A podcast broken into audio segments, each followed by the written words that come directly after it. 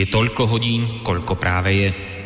Ak máte na svojich hodinkách viac alebo menej, nie je tu naša vina, pretože my začíname vždy včas. Ale nemôžeme zaručiť, že tiež včas skončíme. Začína sa totiž hodina vlka.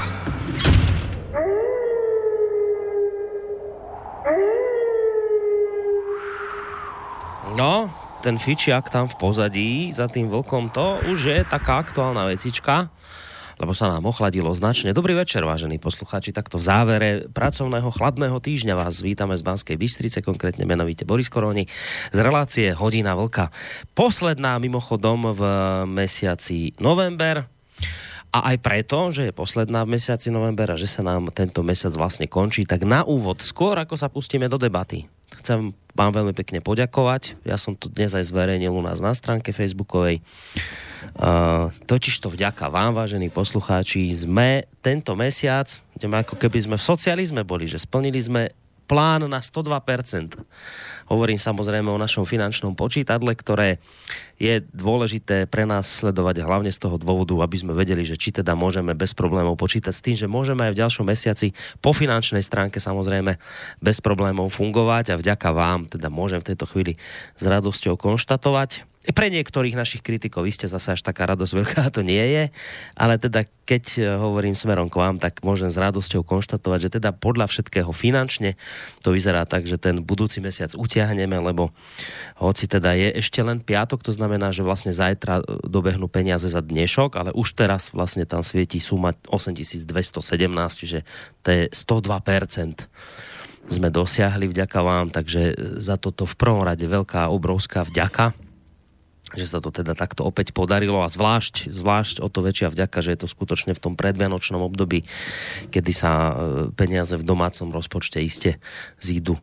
No, e, takže toto som považoval za potrebné povedať hneď e, takto v, úvode dnešnej relácie. No, máme mi tu dnes takú vážnu tému, ale ja asi začnem trošku tak polo úsmevne. Ono to síce až také veľmi žartovné a úsmevné nie je, ale No ale však nakoniec zvážte sami. Tí z vás, takto asi by som začal niekde tuto od buka, ako sa hovorí, tí z vás, ktorí máte malé deti, ja, s ním, ja k ním patrím, mám štvoročného syna, tak tí, ktorí máte takéto maličké deti, tak, tak toto určite poznáte. Počkajte, dačo vám, niečo vám pustím. Toto.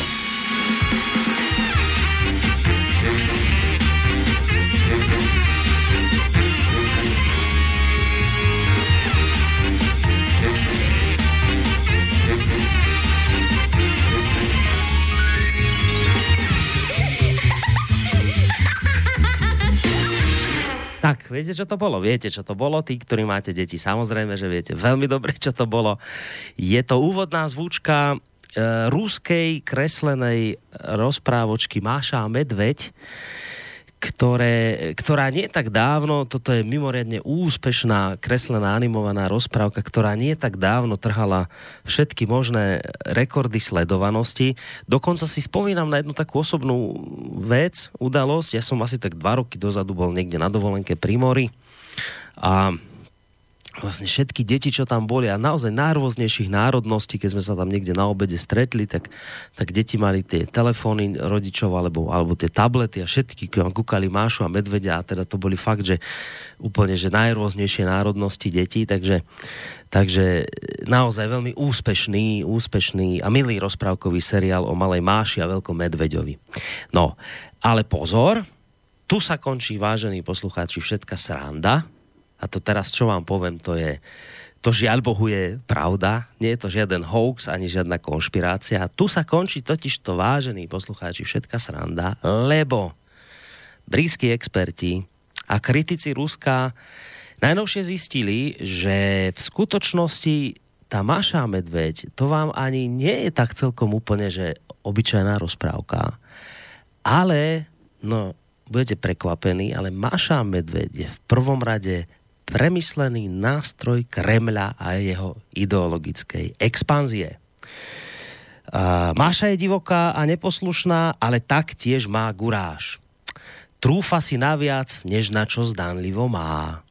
Nie je preto prehnané nahliadať na ňu ako na putinovskú postavičku. Uviedol pred The Times bezpečnostný expert, istý Anthony Glees z Buckinghamskej univerzity. Ale pozor, až teraz to príde, to pravé orechové, E, tak tento pán a iní samozrejme britskí experti, ktorí sa zaoberajú hrozbou ruskej propagandy, tak e, si všimli takú nepríjemnú súvislosť s touto Mášou práve pri scénke a zase tí, ktorí máte malé deti, tak si na tú scénku iste spomínate. Je tam taj, jeden taký diel, kde je taká scénka, že tá malá Mášenka v takej sovietskej vojenskej čapici vyháňa zajaca z medveďovej záhradky, pretože mu tam požiera mrkvu. No tak ja vám trošku pripomeniem, že čo je to za scénka, aj keď teda samozrejme v rádiu to len zvuk, ale možno si spomeniete. Toto je tá, toto je tá nebezpečná scénka. Ух, я такая боевая! На границе хмуро ходят тучи. На границе ходят туча хмуро. На границе...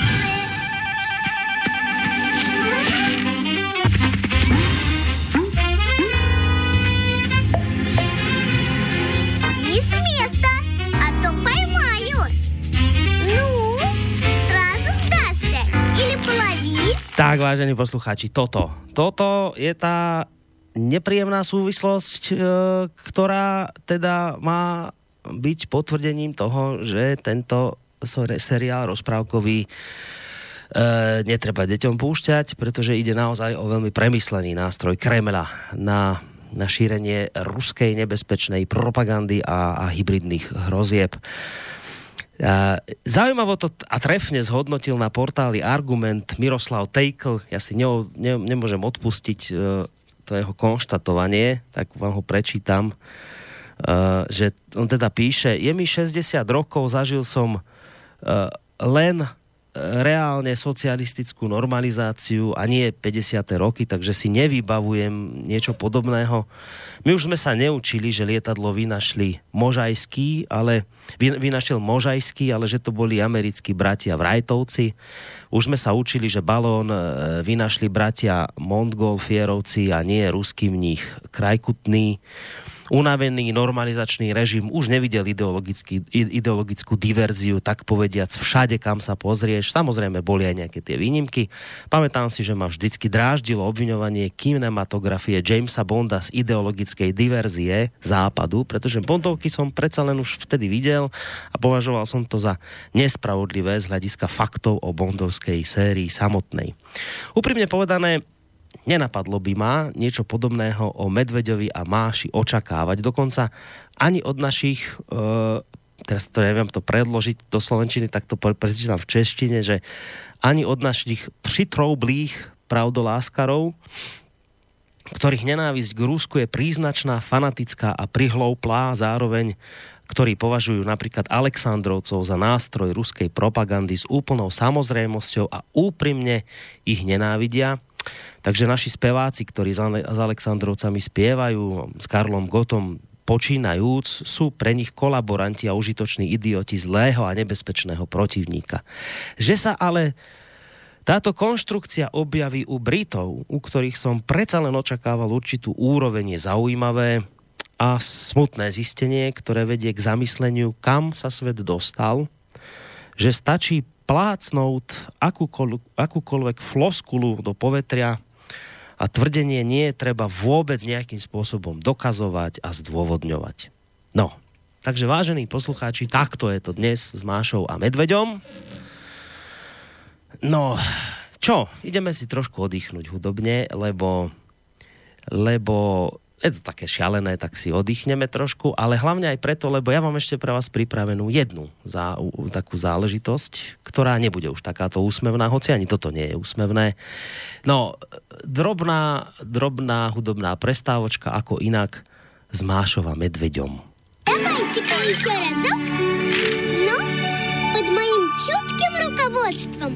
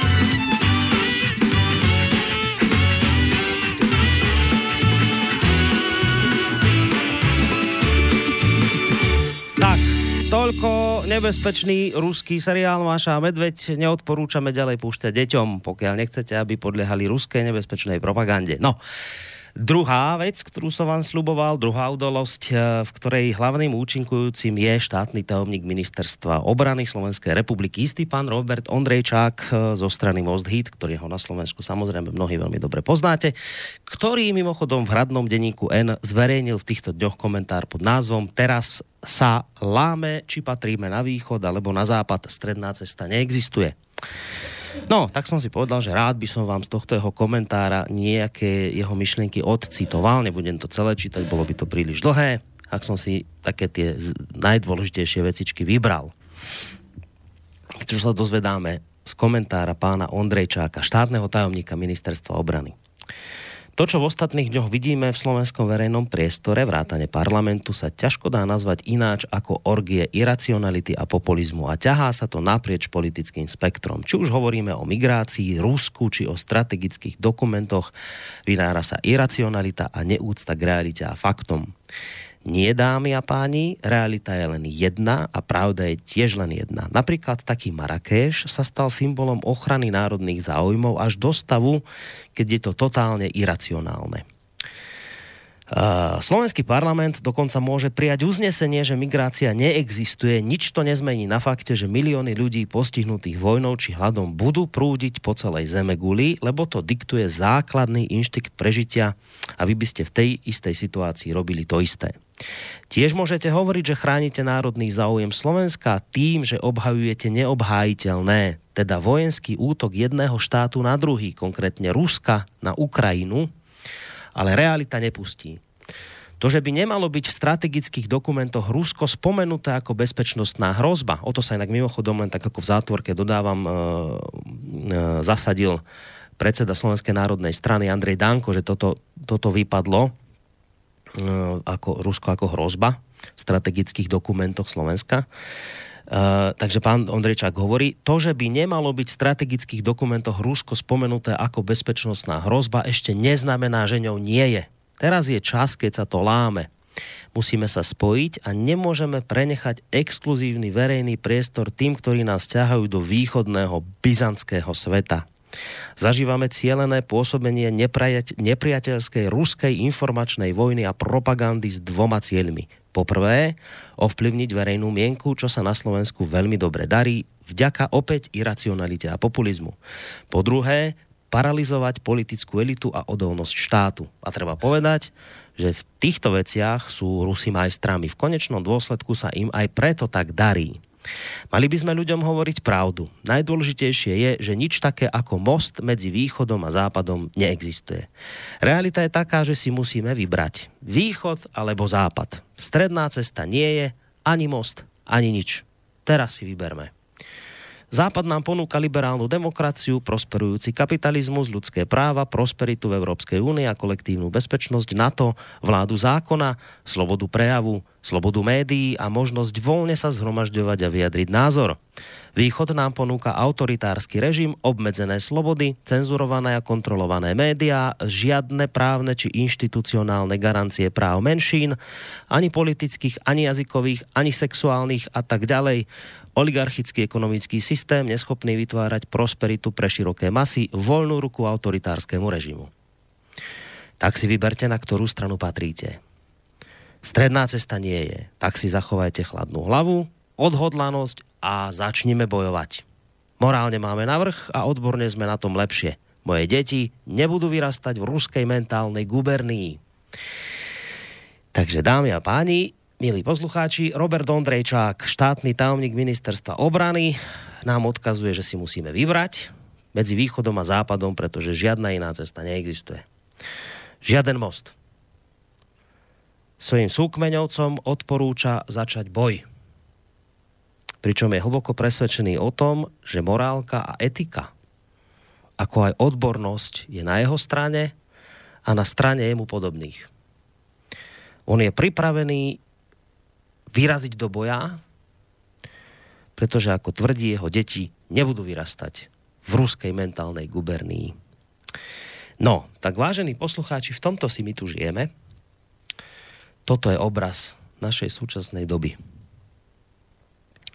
A do tohto všetkého príde nejaká udalosť s loďkami na Kryme. Nuž treba povedať, že v tejto šialenej hystérii, ktorej sa z malej kreslenej máši stáva premyslený nástroj putinovskej propagandy, v dobe, kedy štátny tajomník oznamuje, že svet je buď čierny alebo biely a vy si len musíte medzi týmito dvomi farbami vybrať, lebo nič iné neexistuje, a v takomto svete a v takejto dobe je dosť náročné zachovať si chladnú hlavu, pozrieť sa na udalosti v Kerčskom prielive s triezvým pohľadom. Tak sa o to dnes večer aspoň pokúsime. Začína sa relácia Hodina Vlka, ako inak na tému, ktorá je samozrejme momentálne top, pokiaľ ide o, to, o tie témy súvisiace so zahraničím.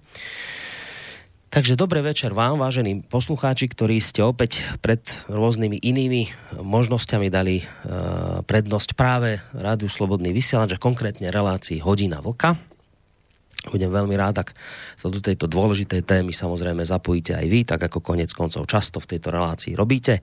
Budem rád, ak teda budem môcť dnes večer počítať s vašimi otázkami, či už teda na mailoch, e, sú, adresa je studiozavináčslobodnyvysielac.sk telefonické otázky alebo názory samozrejme tiež potešia 048 381 01 01 a potom je to aj možnosť zareagovať cez našu internetovú stránku. Ak si kliknete na zelené tlačítko otázka do štúdia. Takže dobrý večer vám, milí poslucháči, no a samozrejme už na to konečne dojde, že idem privítať aj môjho parťáka, ktorý v tejto chvíli sedí u seba doma v plzeňskom byte, alebo teda domčeku. Na Skype máme Vlčka z portálu KOSA. Dobrý večer, Vlčko, ti prajem. Dobrý večer tobě, Borisku, dobrý večer samozřejmě především všem posluchačkám a posluchačům Slobodného vysílača. Eh, na celý, eh, bez ohledu na to, kde na země kouli zrovna jsou. Já, eh, mě si poskyt 20 minut bezvadný zábavy. Já ani nevím, čím mám začít dřív, ale začnu tím, čím si začal ty, protože to je to, čím se asi začít má. Já bych chtěl zrovna tak jako ty poděkovat posluchačům za to, jakým způsobem se postavili k rozpočtu slobodného vysílača. A e, pokud nechuji, a chci se zmínit o jedné věci, kterou ty si nekomentoval. Je úžasný, že byl naplněn zase měsíční rozpočet. Ale já jsem si na e, hlavní stránce e, vysílača na internetu přečetl věc, e, která je nová pro mě a která mě vyrazila dech. Eh, neboť eh, Slobodný vysílač vedle eh, toho měsíčního příspěvku tak zřídil nový speciální fond na opravu techniky, protože já jsem u sebe před poslední hodinou vlka, tak jsem apeloval zase na kose na čtenáře, když jsem psal tu vývězku, mm, bude hodina vlka, tak se mi nelíbil stav finančního tachometru a zejména se mi nelíbilo, jak vyšly e, tobě, Borísku, ekonomicky dvě poslední výsledovky za desátý a devátý měsíc, kdy se sice vybralo dost, vybralo se těch 8 tisíc, jenomže do toho přišly nečekané nákupy techniky za tu, která náhle e, zemřela, prostě už ji nešlo používat. A ty jsi to kupoval z provozních peněz. A já jsem to napsal a možná, že to posluchač četl na kose, možná jste to říkali někde jinde v nějaké relaci, relaci eh, slobodného vysílača. A zkrátka našel se mezi posluchači slobodného vysílača frajer s velkým F, který, který sednul a poslal 2000 euro a žádal, aby to byl základ fondu pro vytvoření techniky, na nákup a opravy, opravy techniky. A pro mě to je úžasná frajeřina tohle, která eh, jaksi způsobí to, že, že slobodný vysílač už nebude žít vysloveně z ruky do úst a eh, sbírat každý drobek, ale že když se příště stane něco podobného jako, jako poslední dva měsíce, takže zkrátka sáhne do tohohle fondu a nebude omezovat, omezovat provoz a prostředky na provoz. A nakoupí, co je potřeba. A já bych já bych chtěl poděkovat všem posluchačům, bez ohledu na to, jestli poslali jedno euro, jednu korunu nebo ty 2000 euro. Ale přesto to byla úžasná frajeřina. Mm. A já před tím posluchačem smekám. Tak on, on je reálny, on existuje. Ja som samozrejme rád, že si túto vec vyťahol. Ja som si to nechával na bilančnú reláciu, ale konec koncov my sme tú informáciu na stránke v, v sekcii podpora už zverejnili, takže samozrejme tak ako ty sa k tej informácii mohli dostať aj iní poslucháči. Tento človek e, naozaj existuje, je, je reálny, prišiel za mnou a povedal mi, že skrátka, tak ako som to tam aj napísal, o tie dôvody vzniku tohto fondu a okolnosti jeho vzniku sú pravdivé. Je to proste tak, že tento človek prišiel a povedal, že jeho už jednoducho nebaví ďalej trpnúť, že či bude toto rádio fungovať ďalej alebo nebude, pretože videl, že sme museli kupovať techniku a že sme išli do mínusu tým pádom a tak ďalej a tak ďalej. Takže práve prišiel s takouto ponukou. Ja som sa mu to nejakým spôsobom predsa len snažil vyhovoriť, lebo to sú predsa len dosť veľké peniaze. A keď mi teda potvrdil, že sa ani nezbláznil, ani nič podobné a že práve naopak má pocit, že že bude rád, ak toto môže spraviť a že bude mať z toho dobrý pocit, tak som povedal, dobre, však ak je to teda takto, tak áno. Úžasné na tomto človeku je, že on ani nežiada, aby sa jeho meno zverejňovalo, on proste nechce byť za žiadneho hrdinu, nič podobné. On hovorí, že to cíti tak, že proste v tejto chvíli pomáha tak, ako môže a vie a že je rád, že jednoducho môže tvoriť takúto komunitu spolu s poslucháčmi a môže byť takýmto spôsobom nápomocný takéto zázraky sa tu proste raz za čas udejú, je to neuveriteľné, samozrejme isté by sa našiel kritik, ktorý by to spochybnil a povedal by v tejto chvíli, že sú to peniaze z niekedy úplne inokadia, ale že tu sú proste od Putina alebo niečo podobné. Realita a skutočnosť je presne tak, ako vám v tejto chvíli hovorím. Takže som rád, Vočko, že si, že si túto vec uh, vyťahol práve v dnešnej relácii, lebo to sa hodí aj k tomu, keď sme vlastne hovorili o tej bilancii za, za mesiac. Borisku, ty, e, já se tě chci zeptat teďko Existuje nějaká taková relace jiná na slobodném vysílači, která by trvala e, při tom vysílacím čase tak dlouho, jako to z pravidla natahujeme my, ne, nebo pocit, jsme výjimka. Vieš čo, možno ešte jedna, môj kolega Peter Kršiak robí reláciu ohľadom zdravého stravovania s jedným pánom, ktorý sa volá Planieta a viem, že tam, tam majú veľké množstva mailov a, a telefonátov a zvyknú to tiež potiahnuť dosť dlho do nejaké tej polnoci ťahajú. Čiže tu, tuto, toho má jediného reálneho konkurenta v tejto chvíli máme v podobe tejto hmm. relácie. No, já jsem se neptal jenom tak a těší mě, že, se, že jsem dostal tu odpověď, kterou, kterou jsem dostal. E, protože Slobodný vysílač, pokud vím, má dva majitele, tebe a pana, pana Kršiaka, je to tak. Mm. A, a každý z vás má jednu relaci, která se prostě vypne až tehdy, když jsou vyčerpaný posluchačský dotazy. My jsme si o tom nikdy, nikdy nepovídali zcela, zcela vědomě a nepřipravovali jsme to tak, ale e, speciálně teda pokud jde o mě, tak e, já nejsem majitel toho rádia, ale já si velmi vážím toho, že jsem součástí tohohle projektu, že můžu být součástí tohohle projektu, protože pro mě má smysl. A nejenom pro mě. A jestliže posluchači přispívají každý měsíc a jestliže se mezi nimi najdou takový frajeři, jako je ten, který vytvořil ten fond, tak si myslím, že je, by bylo vrcholem neúcty zkrátka skončit po dvou hodinách nebo po dvou a půl hodinách, co je vyměřený častý relace a říct, tak hejte, my jsme si odvysílali svý, vy jste sice poslali haldu, haldu dotazu, ale my už jdeme, my už jdeme protože, protože zkrátka už nevysíláme. Jo. Ne. Mm. To jsem hodině vlka. Pokud, pokud nebude něco, něco takového, jako že e, ty nebo já budeme nemocný a budeme koukat se dostat po dvou hodinách do postele. Nebo pokud někdo z nás večer neodjíždí nebo brzo ráno někam a potřebuje být vyspaný, tak já slibuju posluchačům, že se to nikdy v hodině vlka za mne nestane. Tak, takže pripravte sa, vážení posluchači, dnes do štvrtej. Ideme, uvidíme, či áno, či nie, lebo však toto je dosť dôležitá téma, zaujímavá. Mm, my sme sa ešte inak u nás vo vysielaní ani nevenovali tomu vlastne, čo sa udialo Eh, na tom Kríme. Takže aj, aj budem rád, ak naozaj poslucháči zareagujú, pretože veľa razy aj oni dajú taký podnet alebo napíšu také veci, o ktorých som ani, ani len netušil, takže budem fakt rád, keď to nebudú len otázky, ale aj nejaké informácie k celej tejto záležitosti, nejaké nejaké názory poslucháčov a tak ďalej, lebo, lebo je, to, je, to, je, to, je to dôležitá vec a ja som sa práve v tom úvode snažil naznačiť, že my tu žijeme v takej strašidelnej teraz dobe e, tých, tých, tej, tej protiruskej hystérie a keď sa niečo takéto teraz udeje ako s tým Krímom, tak samozrejme, že zrazu sú toho plné média a zrazu naše média presne vedia, ako to bolo. Tie loďky ešte ani nestihli zakotviť, ale už presne vedeli, ako to celé bolo. Tak preto si myslím, že je dobré sa skúsiť s nejakou takou chladnou hlavou a nepredpojate naozaj o celej tejto záležitosti porozprávať, takže verím, že to dnes zvládneme, uvidíme dokedy. Očko. No.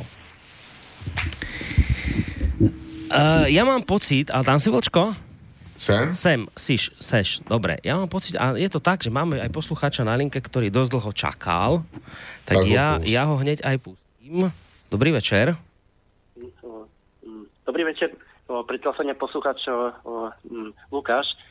O, vlastne, o, ja som chcel iba v krátkosti, že, že som vlastne dneska čakal o, dosť netrpezlivo, čo bude po včerajšku, takže som strašne rád, že počujem pána Voka, tak to len to, to som musel popriať veľa energie a sily, aby to nezdával.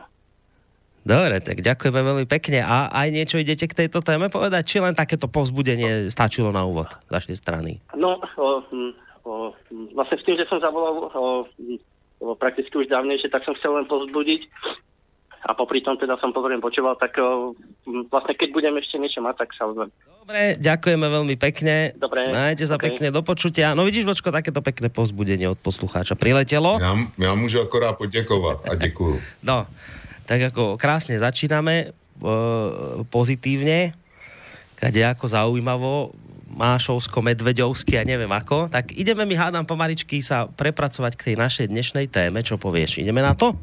No iste. No dobre, tak uh, asi na úvod by sa patrilo urobiť predsa len taký nejaký súhrn toho, čo sa vlastne udialo. Je to tak nejak ako v rýchlosti zaznamenal.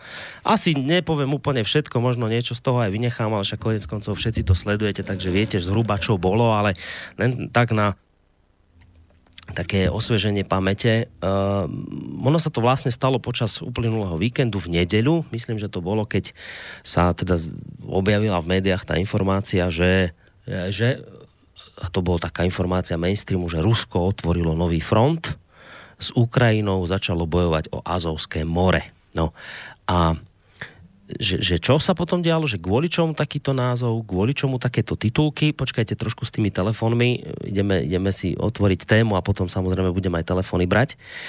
No, v kľúčovom kerčskom prielive pri polostrove Krym, ktoré vlastne Rusko zabralo v roku 2014, e, sa v nedeľu strieľalo. Oficiálne správy hovoria o tom, že dve menšie ozbrojené lode a jeden remorker z Ukrajiny smerovali z Odesy do prístavu Mariupol keď vlastne im nejakým spôsobom zahatali cestu alebo ich nepustili ďalej ruské plavidlá. Ruská loď dokonca narazila do jednej z týchto, z týchto ukrajinských lodičiek. Ruské jednotky následne začali na ukrajinské lode strieľať, pričom zranili niekoľkých ukrajinských námorníkov. E, tieto tri lode potom Rusko zhábalo a 23 alebo nie 24 námorníkov ukrajinskej strany zadržalo. Momentálne už sedia vo vezení a už mám pocit, že ich dokonca previezli z Krymu do Moskvy. Kým Rusko hovorí o tom, že celý tento incident, ktorý sa v nedeľu odohral, bol vlastne pripravovanou provokáciou a nebezpečným manévrom Ukrajiny, tak tá zase pre zmenu obvinuje Rusov z porušovania medzinárodného práva, pokiaľ ide o lodnú dopravu. Lebo dohoda z roku 2003 totiž charakterizuje Kerčský prieliv o Azovské more ako medzinárodné územie, ktoré môžu využívať obe krajiny. Uh, Ukrajina na druhý deň po tejto udalosti rozhodla o zavedení staného práva. V niektorých regiónoch, myslím, že v desiatich regiónoch platí stané právo a vyhlásila v krajine v týchto regiónoch vojnový stav ktorý bude trvať uh, asi do 26. decembra, čiže nejakých 30 dní a zároveň svoju armádu uh, uviedla do bojovej pohotovosti alebo teda do stavu najvyššej pohotovosti. Samozrejme na tú vzniknutú situáciu okamžite zareagoval svet. Washington spolu s Bruselom vyzvali Rusov, aby bezodkladne sprístupnili plavbu cez Kertský prieliv pre ukrajinské lode pričom sa samozrejme v celej tejto, z celej tejto kauze postavili hneď na stranu Kieva, vyzvali Rusko zároveň, aby okamžite bezodkladne prepustilo zadržiavaných námorníkov ukrajinských.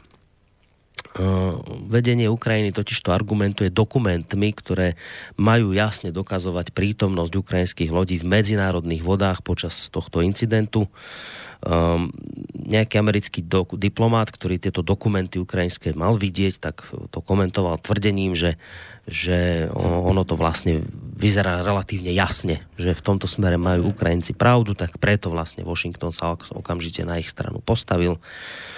No, Inak to vidí samozrejme Rusko. Ruský minister zahraničných vecí Lavrov odsúdil vyhlásenia Spojených štátov a Európskej únie, obvinil Spojené štáty, že si údajne provokatívne kroky Ukrajiny vychutnávajú. O tom, že Azovské more bude rozbuškou väčšieho konfliktu medzi Ruskom a Ukrajinou, o tom sa už hovorí dosť dlhú dobu, to nie je nič nové. Ehm, čo treba ale povedať je, že do značnej miery vlastne k tomuto celému konfliktu prispela skutočnosť, že v máji Rusko slávnostne otvorilo most, ktorý spája polostrov Krym s ruskou pevninou. Um, tento projekt, ktorý stál mimochodom viac ako 3 miliardy eur, čo je neuveriteľná suma, uh, spája polostrov Krym s ruskou pevninou. Um, výrazne skrátil cestu na, okup- na okupovaný polostrov. Ukrajina v ňom ale vidí snahu obmedziť prístup k strategickému prístavu v Mariupoli, o ktorý sa už pred dvoma rokmi počas konfliktu na Donbase bojovalo. Podľa Kieva sa Rusko touto námornou blokádou snaží dosiahnuť to, aby Ukrajina zažila hospodárske straty. Moskva naopak tvrdí, že to, prečo to celé Ukrajina spravila túto provokáciu, že je to predovšetkým predvolebný ťah ukrajinského prezidenta Petra Porošenka, ktorý stráca podporu voličov a preto sa vlastne uchýlil k takejto, k takejto taktike. Celá tá vec má samozrejme aj vojenský rozmer. Rusko už presunulo na Krym ďalšie systémy protizdušnej obrany S-400 a teda podľa Ukrajiny zároveň má ďalej pokračovať v zbrojení. Porošenko mal nejakú tlačovú besedu, kde hovorí, že Rusi týchto dňoch e, sústredili veľké, veľké, veľkú armádu, teda pre, prevažne tankovú, niekde na hraniciach, 18 km od hraníc um, majú byť už zoradené nejaké ruské tanky a teda, že sa obáva, obáva Ukrajina vojenského napadnutia zo strany Ruska. Um, Ukrajina zase na druhej strane teraz žiada Západ o pomoc, ale nejaká tá pomoc do Západu veľmi nechodí. Um, v každom ale prípade tá, tá nejaká myšlienka vojenskej pomoci sa politikom svetovým asi veľmi nepozdáva, lebo nemecká kancelárka Merkelová napríklad už uviedla, že táto situácia v žiadnom prípade nemá a nemôže mať vojenské riešenie. Vyzývala k diplomácii samozrejme. Tie najnovšie správy hovoria o tom, že Ukrajina sa teraz vlastne po tomto, čo spravilo Rusko, bude snažiť o uzavretie prieplavu v Bospore pre ruské lode, na čo Moskva reagovala tvrdením, že ak by sa to Ukrajine podarilo, tak v takom prípade by zase Rusko urobilo všetko preto, aby úplne zneprístupnilo celé Čierne more pre Ukrajinu. Ďalšia čerstvá správa v podstate z dnešného dňa, myslím, je, že hovorí o tom, že Ukrajina dnes zakázala, alebo teda v týchto dňoch zakáže vstup na jej územie pre všetkých ruských mužov vo veku od 16 do 60 rokov na čo Moskva reagovala spôsobom, že ona teda neuvalí nejaké odvetné opatrenia voči Ukrajine za tento zákaz. A čo som teraz videl nejakú poslednú, asi úplne najčerstvejšiu informáciu, tak tá išla z Ruska. Vyjadroval sa, myslím, Dmitri Peskov, hovorca Kremľa, že Kerský prieliv je momentálne aj pre ukrajinské plavidlá už sprístupnený bez akýchkoľvek ohraničení. No, tak toto sú také naozaj, že ak, asi úplne také najzákladnejšie fakty, o ktorých sa teraz porozprávame. Toto je konec koncov tá, tá základná sada informácií, ktorá sa v rôznych obmenách omiela neustále v, v našich veľkých médiách. No ale my vlastne by sme teraz potrebovali zistiť takú tú kľúčovú vec, že kto vlastne čo spravil a prečo sa to celé odohrálo na koho strane v tejto chvíli je tá pravda, kto bol ten, ktorý to provokuje a ten, ktorý sa len bráni. Toto by bolo dobré zistiť, lebo mám pocit, že náš mainstream už tomto má samozrejme úplne jasno. No ale či je to také jasné, o tom, o tom by sme sa práve dnes večer chceli spolu s vami porozprávať. Tak. Ja skôr ale, vočko, ako pôjdeme k tejto, k tejto udalosti, čo sa udiala v tom kertskom prielive, tak predsa len ja začnem niekde inde. A ono to samozrejme s tým súvisí a to práve preto, lebo nám sa blíži jedno veľké výročie, konkrétne výročie Majdanu. Um, my sme si vlastne minulý týždeň v stredu, myslím to bolo, uh, pripomínali presne 5 rokov od vtedy, čo vtedajšie vedenie Ukrajiny na čele s prezidentom Janukovičom odmietlo podpísať, iste si na to mnohí spomínate, asociačnú dohodu k pripojeniu k Európskej únie a potom vlastne, ako toto on odmietol, tak ja myslím, že ešte hneď ten večer na námestí nezávislosti došlo k demonstráciám a bol to v podstate začiatok e, protestnej akcie, ktorú dnes poznáme pod pomenovaním Euromajdan.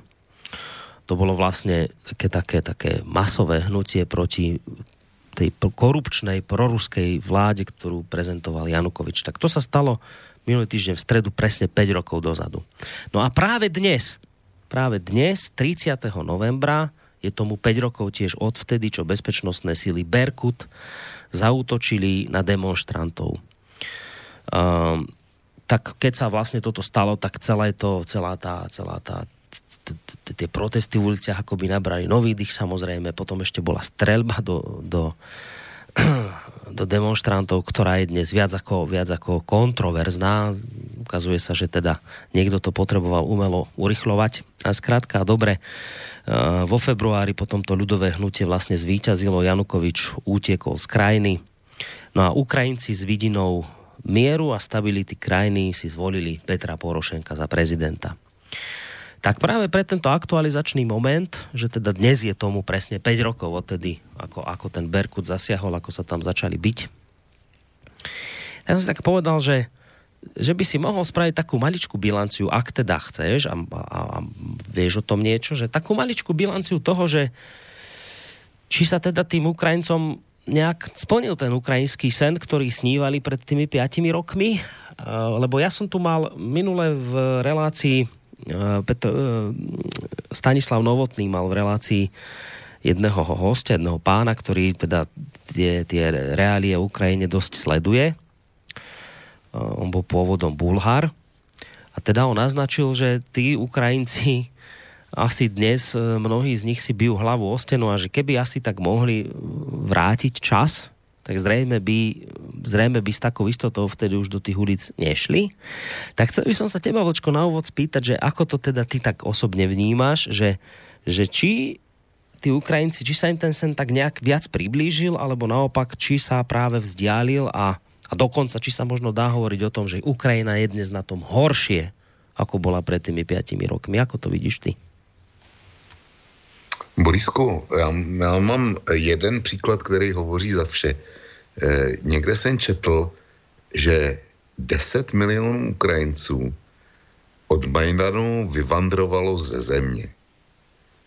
Bylo jich asi 45, 45 milionů nebo kolik, když to začalo a jestli ten údaj je pravdivý, tak 10, 10 milionů má být rozeseto prostě e, po celé Evropě, možná po celém světě. A jestliže to je pravda, tohle, tak je to, je to v podstatě odpověď na tvou otázku.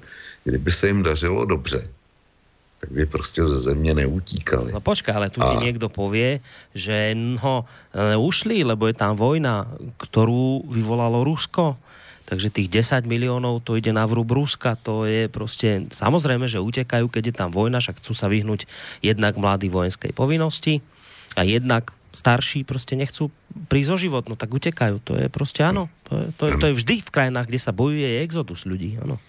No, jenom, že 2 milióny, víc než 2 milióny Ukrajinců utekli, utekli do Ruska, za prvně. To je, to je z toho, eh, z toho Donbasu, z Doněcka z Luhanska, prostě z těchto oblastí víc než 2 miliony, eh, zejména teda žen a dětí, ty utekly, ty utekly do Ruska, každý, kdo mohl a kdo tam měl nějaký příbuzný.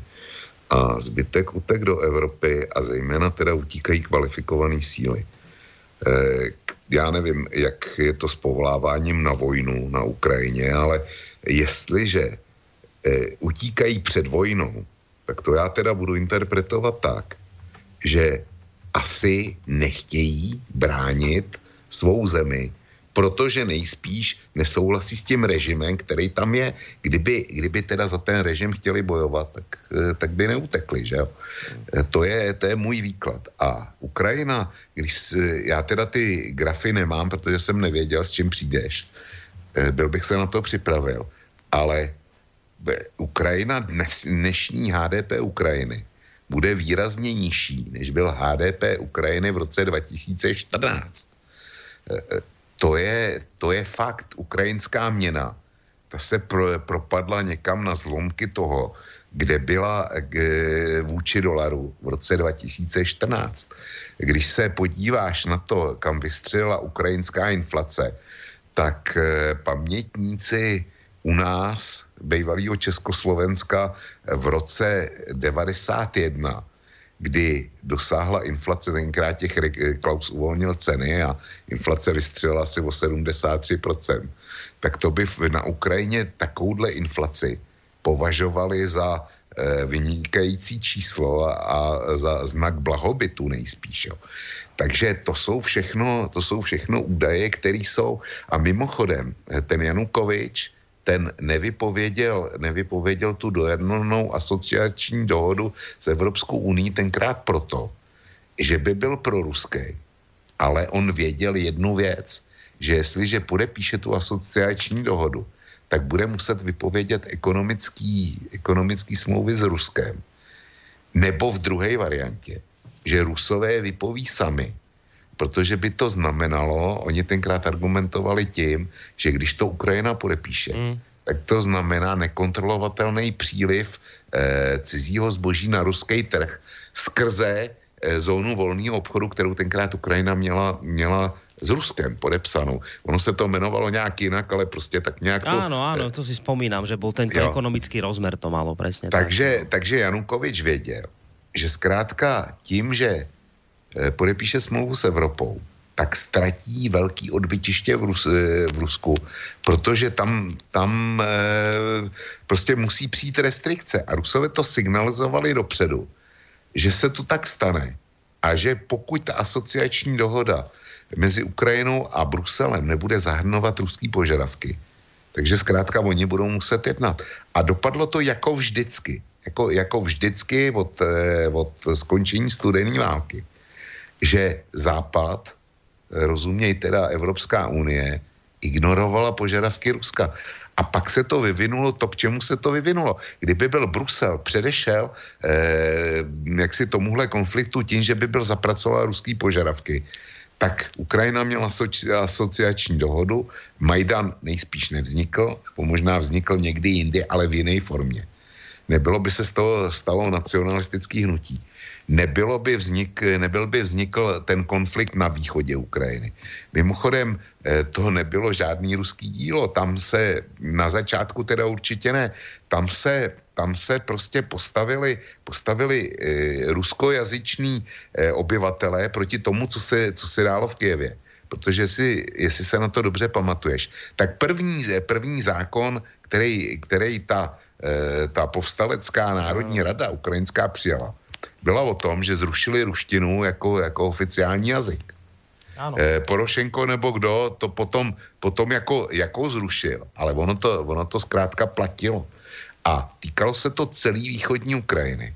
A já se pamatuju, že jsem tenkrát četl, že primátor Charkova tenkrát odjel do Moskvy eh, jednat eh, s Putinem a to už, to už začalo v Doněcku, v Doněcku eh, už začaly nepokoje a v Luhansku začaly nepokoje a ten charkovský starosta odjel tenkrát do Moskvy za Putinem a Putin ho poslal zpátky a, a prostě eh, nechtěl, aby, aby Charkov taky, taky se přidal. Prostě Rusko na tom, eh, na otrhávání té východní Ukrajiny nemělo žádný zájem ne, nevidělo z toho žádný profit a, a žádný zájem.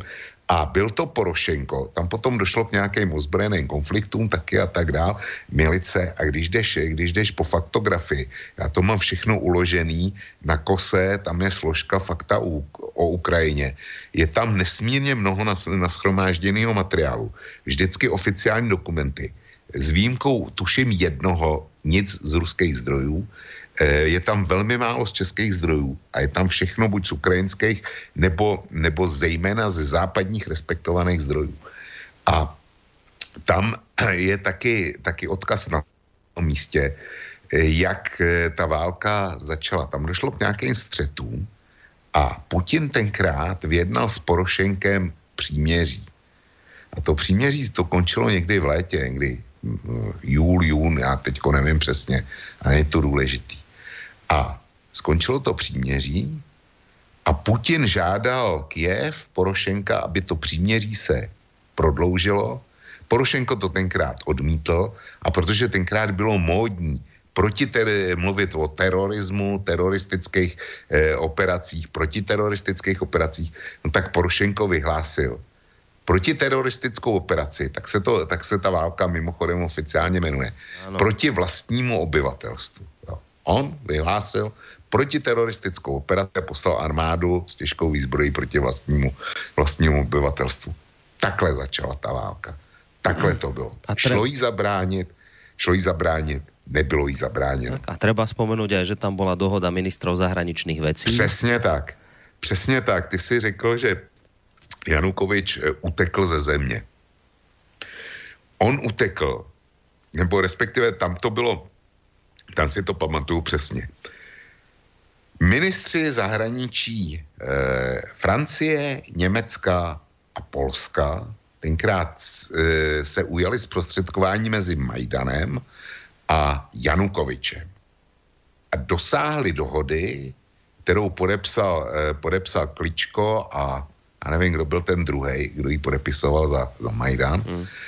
e, ale Kličko byl jeden z těch dvou.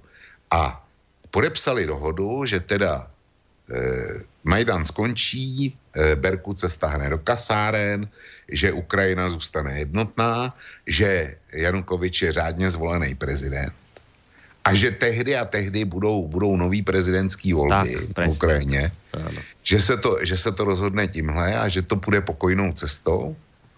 Jo, jenomže ta dohoda, ta, ta vydržela do půlnoci toho dne, co byla podepsaná a v noci provedli majdanisti násilný, násilný převrat s tím, že převzali moc. Tak, a toto je tá vec, na ktorú sa zabúda ktorá sa tak nehovorí, keď sa dneska niečo konštatuje ohľadom Ruska, že ako vyprovokovalo vojnu na Ukrajine a neviem čo, tak toto sú veci, na ktoré je dobré už zabudnúť a je dobré ich nespomínať. Že tu bola nejaká dohoda ministrov zahraničných vecí a tú dohodu porušili ukrajinskí protestanti, ktorí tam boli na Majdane, že taká je pravda, keď budeme dnes hľadať vyníka za súčasný stav. Ja som si ja som si pozrel nejaké som našiel takého Počkaj, kde ho mám? Chlapi, keď som sa ťa vlastne pýtal, že ako to je tam po tých desiatich rokoch, tak si po tých piatich rokoch, tak vravíš e, s tými desiatimi miliónmi vysťahovalcov, že to je veľa vravné. Ja som si našiel vyjadrenie ukrajinského analytika Ruslana Bortníka, ktorý dnes teda hovorí, že to ide od Majdanu s Ukrajinou dole vodou a v súčasnosti sa podľa jeho slov blížia k životnej úrovni chudobných afrických krajín. A teraz on ide rôzne oblasti spoločnosti a hovorí napríklad, pokiaľ ide o zdravotníctvo, tak po zdravotníckej reforme sa v dolárovom vyjadrení znížilo financovanie zdravotnej starostlivosti o polovicu oproti roku 2013, masívne epidémie osýpok, kiahní, ďalších chorôb, pokles na 50 tisíc lekárov na Ukrajine, Eh, za posledné 4 roky zvýšenie počtu pacientov na kardiovaskulárne ochorenia, tuberkulózu. My na Slovensku inak už máme skúsenosť s tým, že mnohí ukrajinskí lekári sú dnes tu, takže keď hovorí o tom, že im tam 50 tisíc lekárov odišlo, tak áno, to sedí. Súdnictvo hovorí, tam sa absolútne nie, že nič nezmenilo, ale že tá korupcia je ešte horšia, ako bola pred tými 5 rokmi, tá prekvita proste naďalej. Pokiaľ ide o bývanie, čo sa týka situácie v oblasti bývania a komunálnych služieb. Jedná sa o jednu, podľa jeho slov, z najviac skorumpovaných sfér od, uh, od najvyšších vrstiev až po najnižšiu úroveň súkromné podniky, ktoré dodávajú teplo našim mestám za úplne šialené mimo európske ceny. Celý systém je úplne zničený. No a končí toto neradosné konštatovanie takým tvrdením, že pohybujeme sa podľa afrického scenára, kedy demoralizovaná, segmentovaná spoločnosť nie je schopná situáciu riešiť. Takže 5 rokov po To vyzerá podľa tohto, podľa tohto analytika Bortníka asi takto s Ukrajinou. My dnes samozrejme počúvame od našich uh, politikov typu Mikuláš Zurinda a Ivan Mikloš, ktorí tam chodia a robia poradcov Porošenkovi v rôznych ekonomických oblastiach, že ako tá krajina prechádza reformami, aké je to dobré a potrebné. No len tí radoví Ukrajinci to vidia trošku inak. Takže 5 rokov po to skutočne vyzerá tak, že dôvody na veľké oslavy asi nie sú. A vyzerá to tak, že mnohí by si asi, tak ako keď sme sa bavili o 17. novembri, keď si hovoril, že si tam štrngal, že dnes už by si teda to neurobil, tak zrejme aj tí mnohí, mnohí Ukrajinci sa na to dnes po 5 rokoch pozerajú takto, že asi nebolo najlepšie riešenie e, tam vtedy mrznúť na to Majdane a, a bojovať za niečo, čo sa nepodarilo naplniť. No, Borisku, e, já jsem někde četl přísloví a teďko nevím, nevím jako e, z kterého národa, ale to přísloví zní e, e, zhruba tak boj se toho, aby se někdy zrealizoval tvůj sen. Jo. Takže to když, to, když si promítneš e, na Ukrajinu, hmm. tak to je, to je přesně, přesně jejich situace. Oni chtěli svůj sen, kdy viděli Evropskou unii a, a chtěli se zbavit jakoby oligarchů a no tak tenkrát tam oligarchy měli a dneska je mají víc, podle mě. no však... Jak vypadala evropská pomoc, nebo vypadá evropská pomoc, to zažívají na vlastní kůži. Ta pomoc je taková, že u vás jsou ukrajinský doktoři a ukrajinský sestry a u nás taky, ale v ukrajinských nemocnicích nejsou.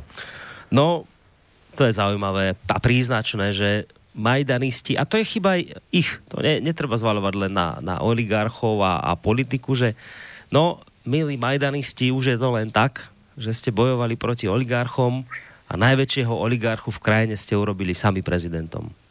Tak to je, to je zvláštne. V podstate toto, že... že... Borisku, já, já, já bych s tebou tady nemohl Ale asi tam, hej, že mi povieš, že tam nie je priama. To byli lidi jako, jako ty a já, jo. No dobré, no ale, ale nevedeli, že... Ne, nevedeli, to, to... No dobré, ale nevieš, že Porošenko je... Nevedeli, že Porošenko je, je oligarcha? To nevěděli? Ale, sa, ale samozřejmě věděli, jenomže, jenomže to, byl, to byl oligarcha, který zapojil tenkrát svou televizi do služeb toho Majdanu. A lidi ho viděli, jako u nás vidí dneska Babiše. Je úplně stejný. To je ten, to je ten hodnej oligarcha, který za nás bude dejchat a který nám tady připraví ráj na zemi a nebude hrabat pod sebe, ale, ale bude, bude zásadně myslet vždycky jenom na nás a naše potřeby. Tak si zvolili, zvolili si Porošenka. U nás jsme si zvolili Babiše ze stejným, s úplně stejným heslem. Jo. A ze, to je ze stejných tužeb. A e, že ten Porošenko podvede a že bude, že bude e, dělat jenom to, co, e, co bude vyhovovat jemu, to, to je jasný. Jo. To je jasný. Na Ukrajině je to každému jasný. Ale u nás v České republice, u Babiše, to už každému jasný není. Já jsem nechtěl mluvit dneska o Babišovi a vůbec jsem si nemyslel, že na něj přijde řeč, ale lidi, e, probuďte se. Teď je to jedna a ta samá sorta lidí. Jo. E, já, e, kdyby, kdyby my dva jsme žili na Ukrajině, Borisku, nebo v Kijevě, tak já si myslím, že jsme na tom Majdanu byli tenkrát oba dva. Jo.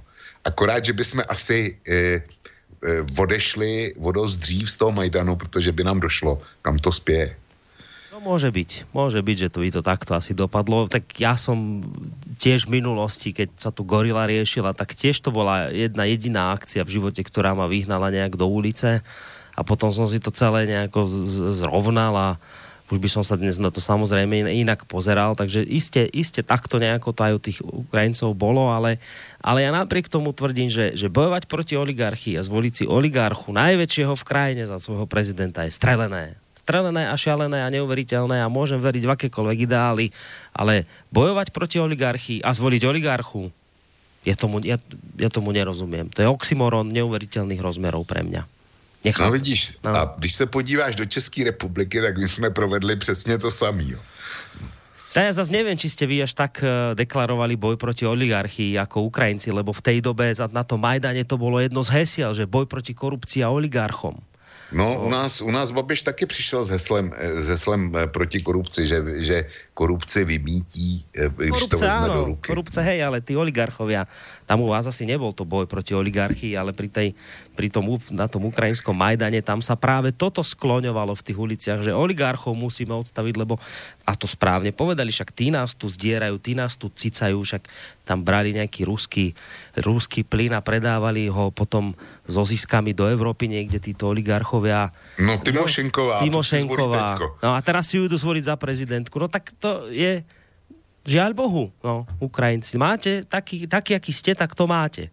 Asi to tak vyzerá. Ale my jsme úplně stejný. My no. jsme úplně stejný. E, jako nemáme žádný právo se jim, se jim pošklebovat nebo, nebo jakkoliv vysmívat. E, Borisku, my tu politiku bohužel provozujeme na stejném principu. No.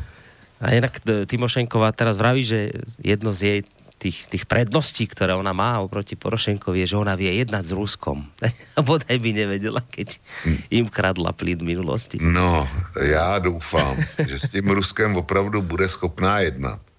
Ale na druhou stranu, když se podíváš na to, eh, jakou míru eh, dosáhl ukrajinský nacionalismus. Ten, hmm. který byl vždycky na té západní Ukrajině, v té bývalé Haliči, v té bývalé části rakousko-uherské Ukrajiny, nebo potom později polské Ukrajiny, Lvov a podobně, tak tam to bylo vždycky silný. Ale eh, četl jsem eh, před časem rozbor o tom, jak to vypadá, vypadá na Ukrajině a co prohrál Putin. A ten článek, ten nebyl od nějakého takového toho e, autora deníka N, těch věčně správných. A ten konstatoval, že, že Putin, e, jak si tím záborem Krymu, dosáhl jednu věc, že i ruskojazyčná část Ukrajiny se nacionalizovala a cítí se dneska jako Ukrajinci.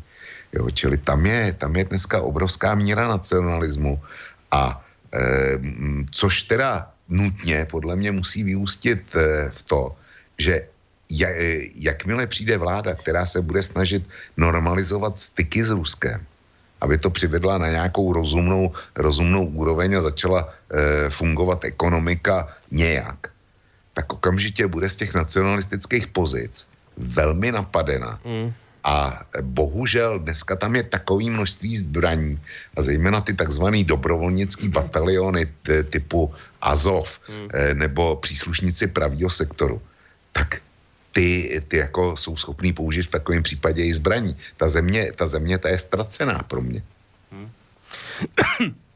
No prešiel, prešlo 5 rokov, odtedy, keď sa to celé spustilo, tak treba porozmýšľať, bilancovať, a nie len Ukrajinci, ale ako hovoríš aj my, by sme sa mali zamyslieť. Tak ideme sa zamyslieť a vypočujeme si pesničku, dáme si hudobný, hudobnú prestávočku, lebo hodinu máme za sebou vysielania. A to sme sa vlastne ešte ani nedostali k našej téme, ale už k nej samozrejme pomaličky pôjdeme.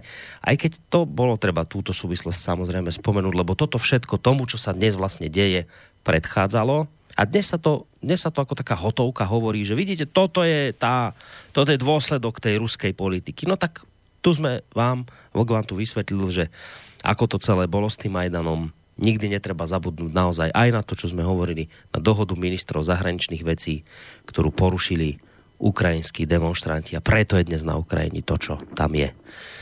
No, pesničku príznačnú si dáme, ako si Ukrajinci spievali pred 5 rokmi. Poďme na to. Никогда мы не будем братьями. Ни по родине, ни по матери. Духа нет у вас быть свободными. Нам не стать с вами даже сводными.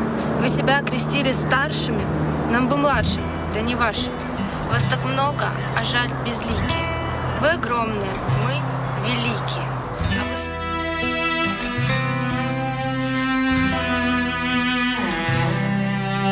Никогда мы не будем братьями ни по родине, ни по матери. Духа нет у вас быть свободными, нам не стать с вами даже сводными.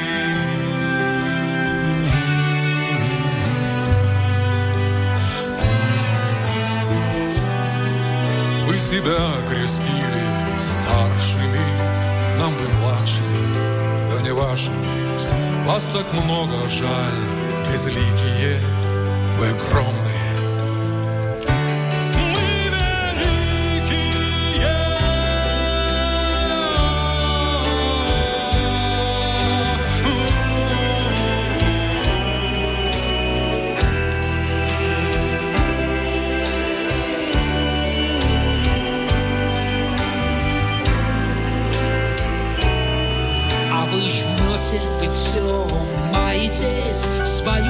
harvest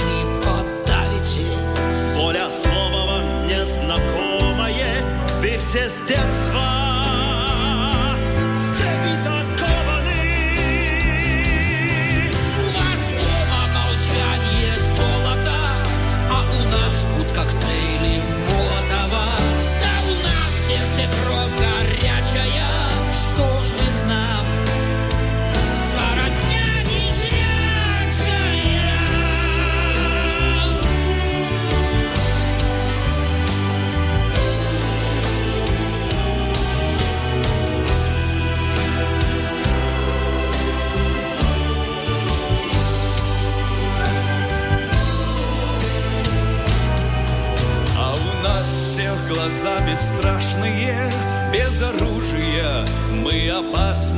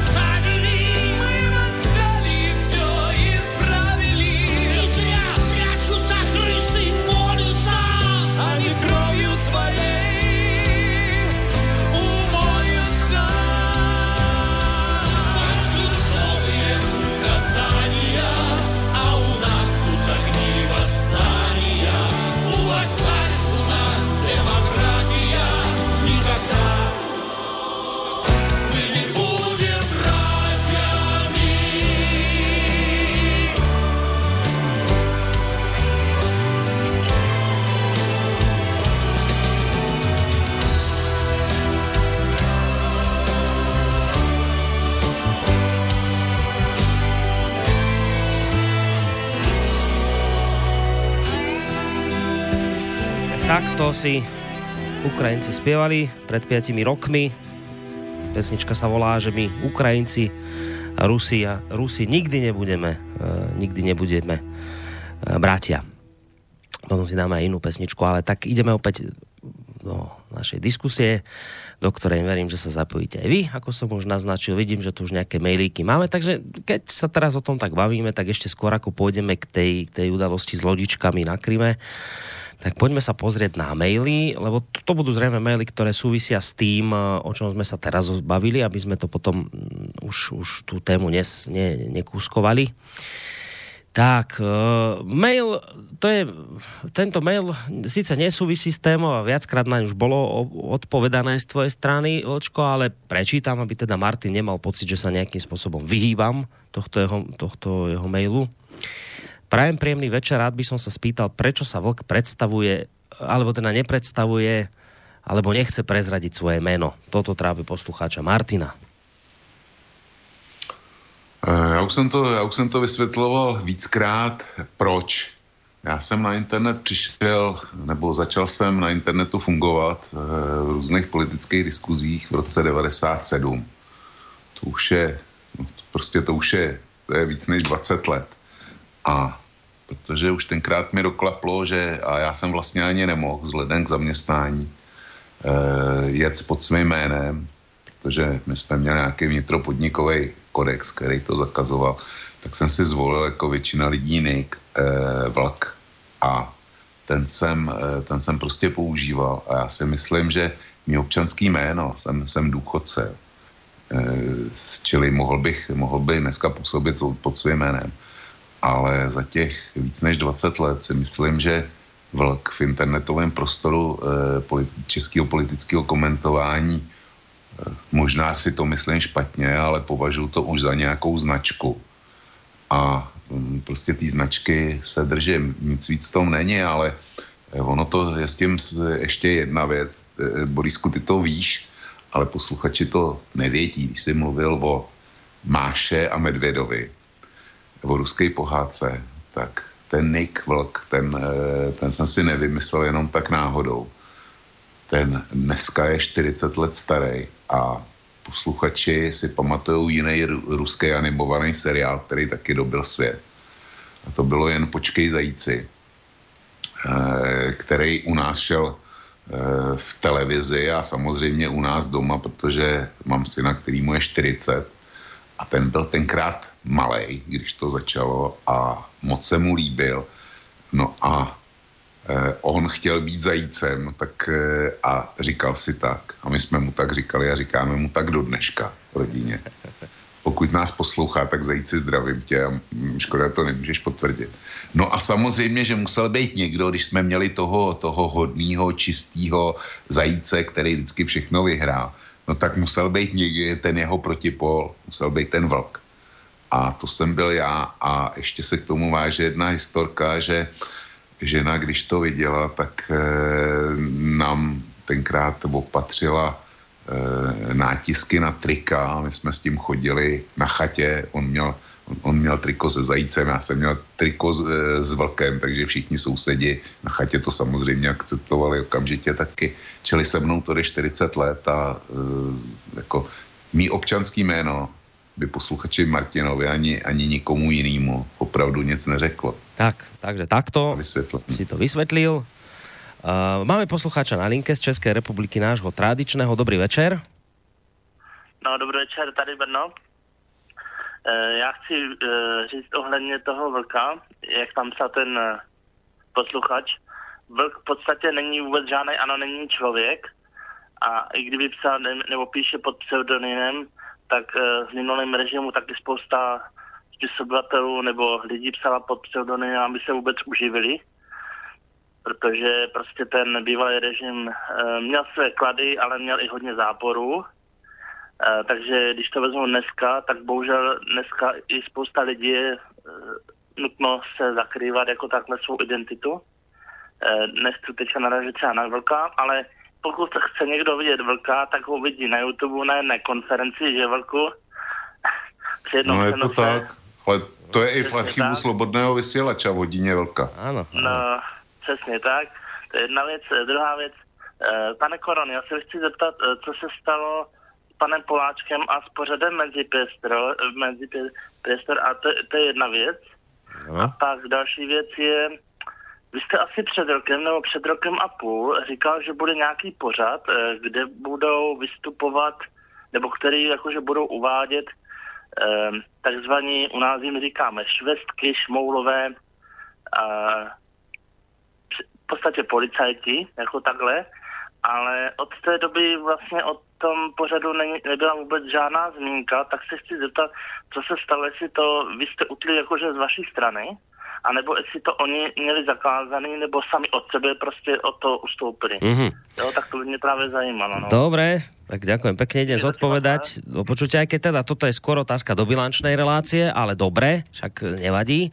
Uh, pokiaľ ide o pána Poláčka, to je jednoduché. Povedal mi, že má nejaké rodinné problémy a z toho dôvodu uh, bude musieť prerušiť prácu v Slobodnom vysielači. Ja som sa nepýtal, lebo to nepovažujem za dvakrát slušné uh, rýpať sa niekomu v súkromí. Proste povedal, že má uh, rodinné problémy a preto jednoducho už ďalej nebude môcť vysielať v tých objemoch, ako ich vysiela. Ja som to samozrejme akceptoval, rešpektoval, nič iné mi neostávalo.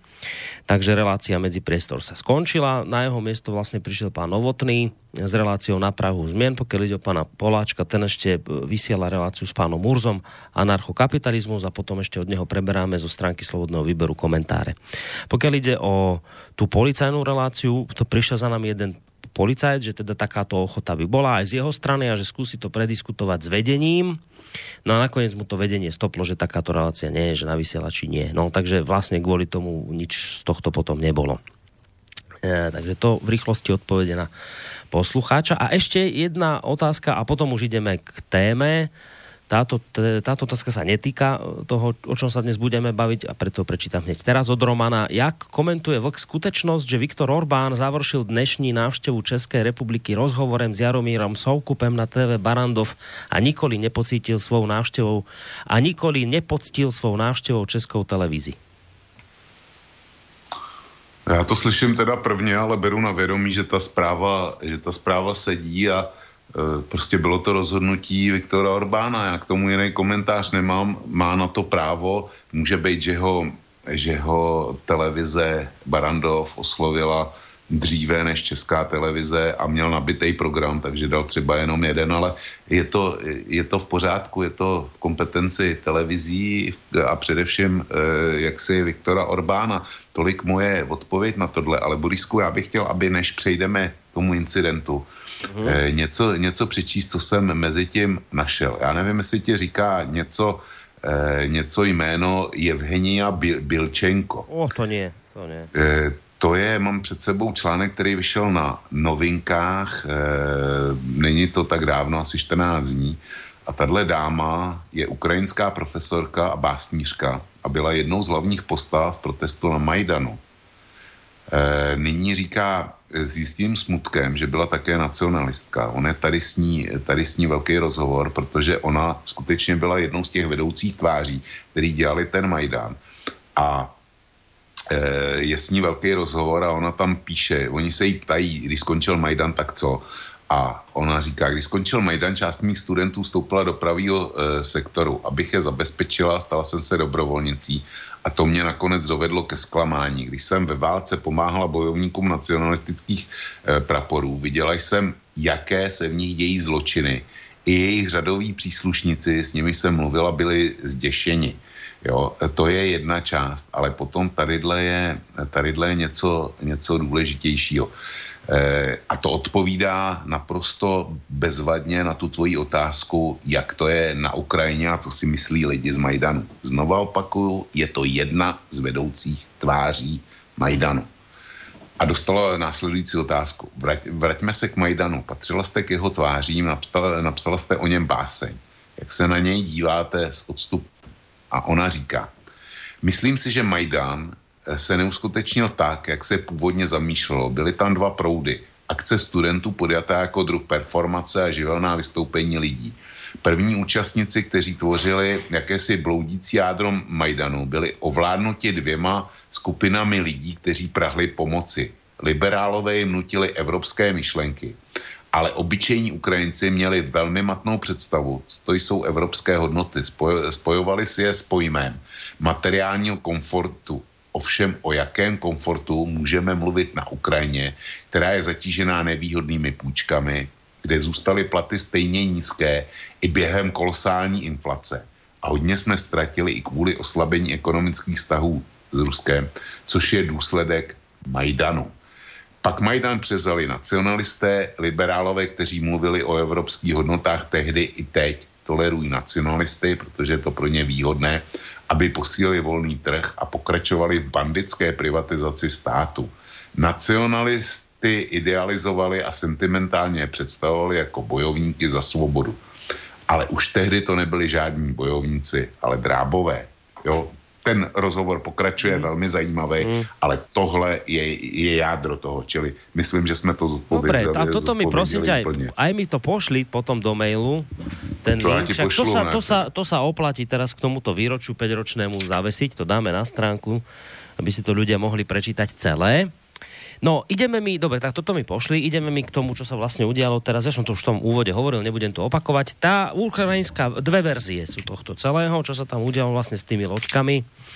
Začneme ukrajinskou verziou. Kiev tvrdí, že tie tri lode, o ktorých som hovoril v úvode, že smerovali z Odesy do Mariupola, teda v podstate z ukrajinského prístavu do ukrajinského prístavu, pretože ale museli prejsť cez, ten, cez tú Kerčskú úžinu, popod nedávno vybudovaný most. E, ukrajinské námorníctvo podľa tejto ukrajinskej verzie s predstihom informovalo Rusov, aby bola teda zaistená hladká cesta relatívne týmto úzkým kanálom, aby sa teda nič zle nestalo.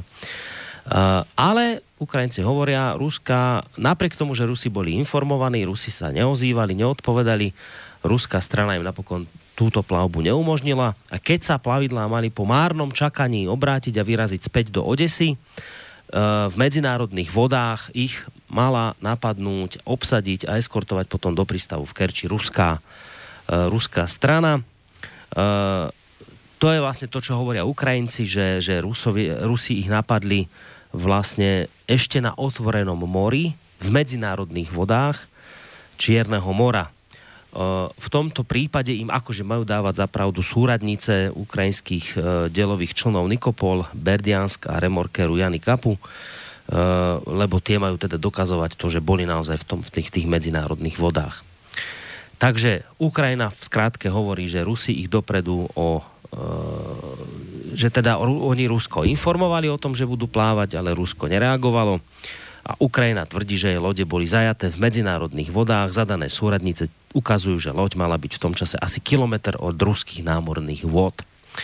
Ruská verzia, tá je iná. Rusi hovoria, áno, tieto lode sa plavili do Azovského mora, nebolo im ale umožnené prejsť z technických dôvodov, z okolností mal byť plavebný kanál práve v tej dobe zablokovaný nejakou nákladnou loďou, ktorá uviazla na dne a presne teda v tej plavebnej dráhe uprostred toho mostného oblúku, pod ktorý prechádzajú lode, Rusi tvrdia, že ukrajinské vojenské plavidlá sa neohlásili, nedali im vedieť, pohybovali sa v blízkosti strategického mosta, ktorý spája Krím s ruskou pevninou a preto sa dá hovoriť o nepriateľskej činnosti. Takže v podstate niekde k tomu zareagoval aj samotný prezident Putin, ktorý hovoril, čo iné sme mali robiť. V takých, v takýchto prípadoch musí tá, tá, tá hraničná stráž proste konať. Ak by ruskí vojaci nekonali tak, ako konali, hrozil by im súd. Bodka. Čiže oni hovoria, že to bolo proste takto. Že im Ukrajina nič nedala vedieť a nereagovala dopredu. Tak. To sú také dve verzie. Náš, naše veľké médiá samozrejme prevzali tú ukrajinskú verziu ako pravdivú. Ja neviem, či je pravdivá alebo nie je pravdivá, len hovorím, že teda toto prevzal automaticky mainstream ako pravdivú verziu. Um, a skôr ako sa dostaneme k, k rôznym podrobnostiam a záležitostiam, tak ako sa to vočko javí tebe? Ktorá z týchto verzií je podľa teba teraz tá správna? Tá ukrajinská či tá ruská? Víš, Borisku, eh, já mainstreamu vyčítám eh, v tomhle případě jednu zásadní věc. Že já jsem nikde, nikde na mainstreamu českým, slovenský jsem nekontroloval, protože u vás by to zpravodajství bylo stejné jako u nás na českém, na německém, prostě nikde jsem nenašel nějakou e, situační mapku, která by to popisovala. E, kde, jak vlastně technicky ten incident probíhal a e, jestli, m, kde došlo k tomu konfliktu a zajetí těch lodí.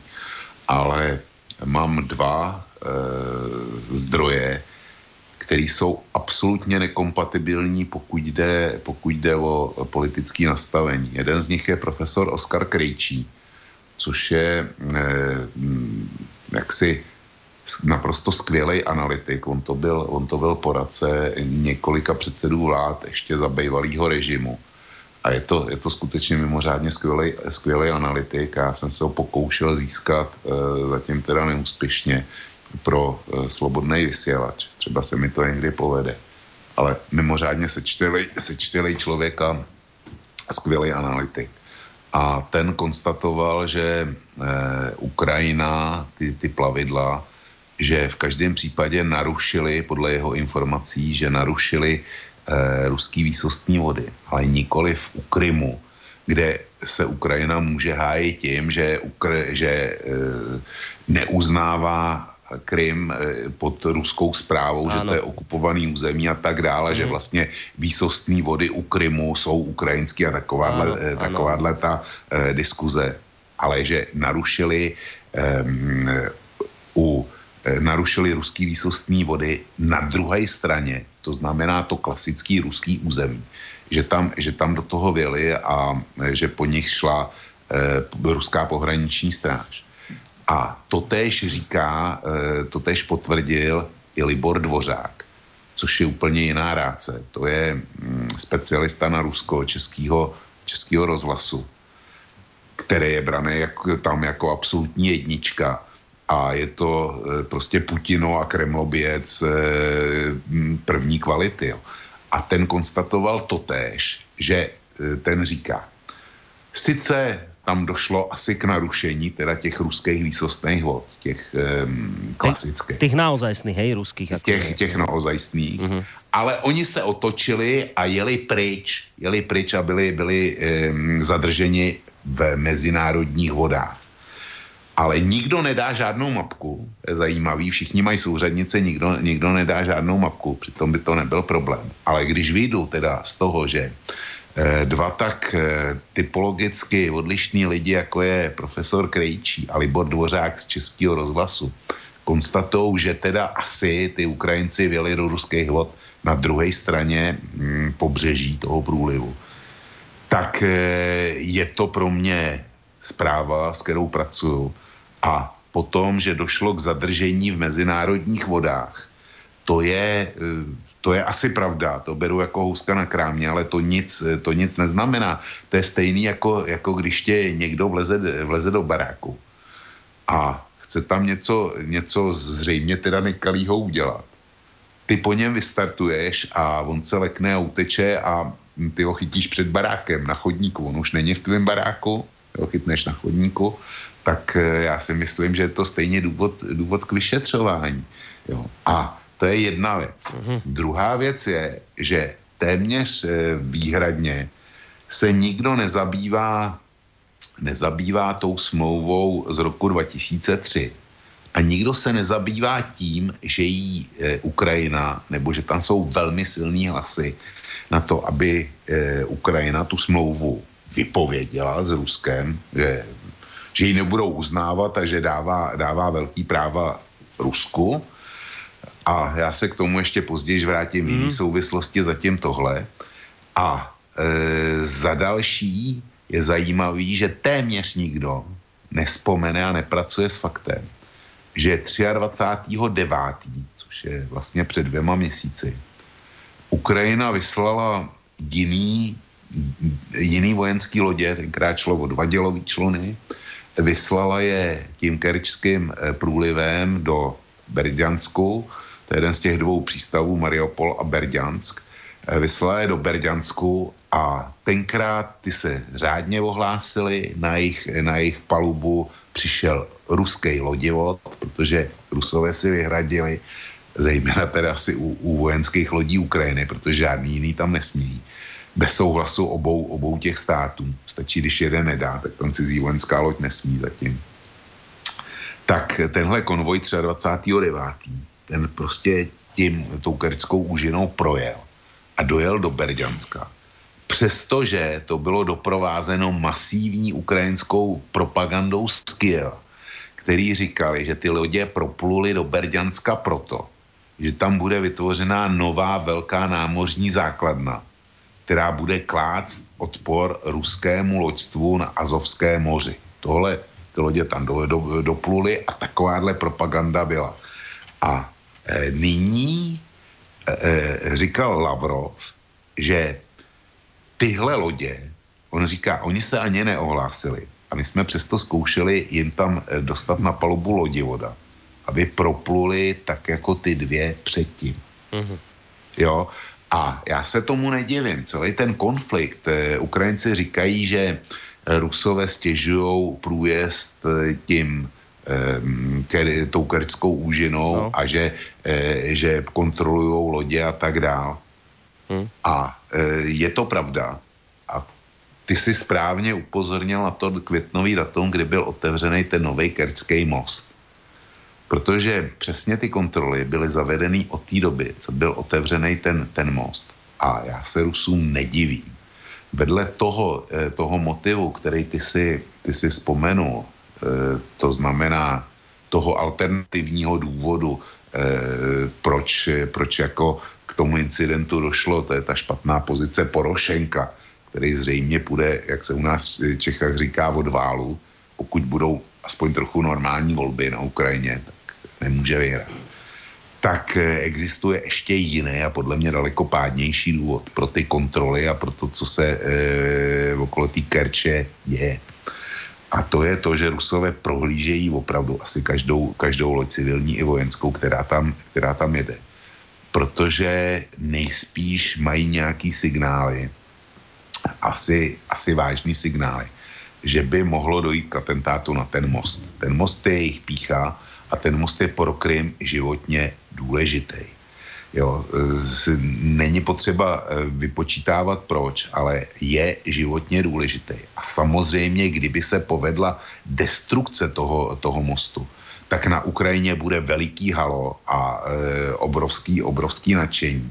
A minimálně teda půlka světa eh, bude říkat, no on to možná byl teroristický čin, eh, zase bychom slyšeli o tom, že to byla nějaká náhoda taková, ale i kdyby to klasifikovali jako teroristický čin, tak by ty komentáře byly ve smyslu, no on to, ono to možná bylo takový, ale vlastně ty rusové si to vyprovokovali tím, že obsadili ten Krym, Áno, takže, áno. takže je to v pořádku. Áno. No nevraviac o tom, že už boli reči o tom, že treba ten most zlikvidovať. Že to Přesně sa, tak. Tieto reči sa viedli. Takže to, to teraz... To nejsou sa. jenom řeči typu, že nějaký ukrajinský šílenec, nějaký člen Azova vystoupí, nebo poslanec ukrajinský, že vystoupí a řekne, že, že jim to rozstřílí raketama, kde si co si, ale eh, den předtím eh, vyšel článek na tohle téma, eh, například v listu Washington Examiner, myslím, eh, se to jmenuje, kde, kde ten, ten, kdo to psal, a byl to, byl to redakční článek, tak prostě konstatoval, že třeba Rusům zničit ten most, eh, ten most Mm. na Krym. Tak. Vlčko, ideme na poslucháča, máme niekoho na linke. Jo. Dobrý večer. Mm, dobrý večer. No, e, samozrejme, že tá Ukrajina je vo veľmi zlom stave, však to vieme. Naprosto ako súhlasím s pánom Vlkom, čo sa týka hodnotenia Babiša a Porošenka. Tí oligarchovia nemajú čo robiť v politike, týchto, tí naozaj tam nemajú čo robiť. Ale ja sa nad jedným zamýšľam, že robia z Ruska stále monštrum. Otázka znie je, čo sa stane, keď sa s tým, tým monštrom stane. Rozumiete? Či už s Putinom, alebo bez Putina. Takže e, Rusko vykresľujú stále vzlom a samozrejme, že e, Rusi sú emotívny národ a povedzme, že im prasknú nervy, myslím Putinovi a povedzme následníkovi a potom už pán Boh po- pomáhaj celej našej planete. Toľko. Hm, Ďakujem pekne zatiaľ, do počutia. Tohle je velmi správná otázka, já si ji kladu každý druhý den, v podstatě taky. Protože Rusko je druhá atomová supervelmoc, ať se to k, eh, někomu líbí nebo ne. Ten, ten pán, co, co, co ho máte jako státního tajemníka na obraně, jo, ten, ten, který je velmi rigorózní, tak ten má jasno. Jenomže tenhle pán, jestli má rád svoje děti, a když říká, že nejsou, eh, eh, nejsou mosty mezi východem a západem, tak by, předpokládám, že má vys- vysokou školu, tak buď by eh, se měl sebrat a začít přemýšlet, začít používat hlavu k, ni- k myšlení, nikoliv jako k tomu, aby mu nepršelo do krku. A e, to je jedna možnost. A druhá možnost je, aby vrátil e, vysokoškolský diplom, e, středoškolský vysvědčení s maturitou a potvrzení o tom, že absolvoval osmou nebo devátou třídu, já nevím, kolik jich máte teďko, ale e, jo. E, a spokojil se s tím, že, bude, že by konstatoval, že má neúplný základní vzdělání. Pak bych, e, pak bych mu rozuměl. Protože e, v okamžiku, posluchač to řekl, kdy začne, začnete tlačit atomovou supervelmoc takhle do kouta, jak je posledních skoro 30 let tlačený Rusko, tak to musí u něj nutně vyvolat nějakou odezvu. A je prostě čára, můžete ho tlačit, ale jenom do jistého bodu. Pak totiž eh, ten dotyčný zlej kluk už nemá co ztratit a bude doopravdy zlej. Ta, ta otázka je naprosto, naprosto legitimní a naprosto správná. Správně položená a já si kladu taky. Hm. No, ideme ešte k tomu, e, k tomu, k tomu kerčskému prielivu, že čo sú také tie výhrady, výhrady, ktoré zaznievajú, ktoré ste si mali možnosť prečítať, samozrejme v našich médiách, tak to už časť z toho si ty povedal, Uh, ale počkaj, ja s týmto počkám, lebo máme opäť poslucháča na linke, tak ten má samozrejme prednosť. Dobrý večer. Dobrý večer. Igor Zoravý. Nech sa páči. Um, tento, k, ako ten incident sa udial v pondelok a jak to, že cez Slovensko nebolo uh, povedané o jaké presuny, jaké vojska, v nedelu alebo v sobotu boli presuny vojsk cez Slovensko. Jednoducho to je drzosť. drzosť na to, že podporuje vagabundov na Ukrajine. No, dobre. Ďakujeme za tento názor v každom prípade. Uh, ja neviem, či boli presuny vojenskej techniky, ale viem, že náš parlament má teraz v skrátenom legislatívnom konaní dať súhlas na prelet uh, tých bezpilotných lietadiel NATO. Aj keď teda hneď jedným dychom náš rezort tvrdí, že to nesúvisí s uh, tým konfliktom na Ukrajine, je to také zvláštne, že práve teraz máme dávať súhlas na prelety bezpilotných lietadiel. Zvláštne. No chcel som sa dostať k tomu, čo tam vlastne vytýkajú mainstreamáci, tak uh, tam vlastne oni sa odvolávajú na to, že že vlastne všetko skomplikovala tá, tá, tá nešťastná okupácia Krímu Ruskom v roku 2014, pretože Moskva si od tejto rob, doby robí nárok na to, aby sa lode, e, ktoré idú práve cez ten Skerský prieliv, podriadovali ruským, ruskému dohľadu. E, e, a teraz, že vlastne e, to pri tom, ale že toto odsúde, počkajte, zdvihnem telefon, ale vydržte, toto už len dopoviem, že túto prax pritom nedávno mal odsúdiť aj Európsky parlament vo svojej rezolúcii. Pričom ďalším problémom je vlastne aj tá stavba Kerského mosta, ktorá fakticky sústredila všetku tú lodnú dopravu len do jedného akoby bodu pod ten mostný oblúk a vynútila si tak riadenie tej premávky zo strany lodného dispečera, ktorým je samozrejme opäť Rus. No a že aj, aj stavba tohto mosta bola vlastne v rozpore s medzinárodným právom, lebo vlastne k jeho stavbe nedala súhlas Ukrajina ako krajina, ktorej Krym aj naďalej de jure patrí.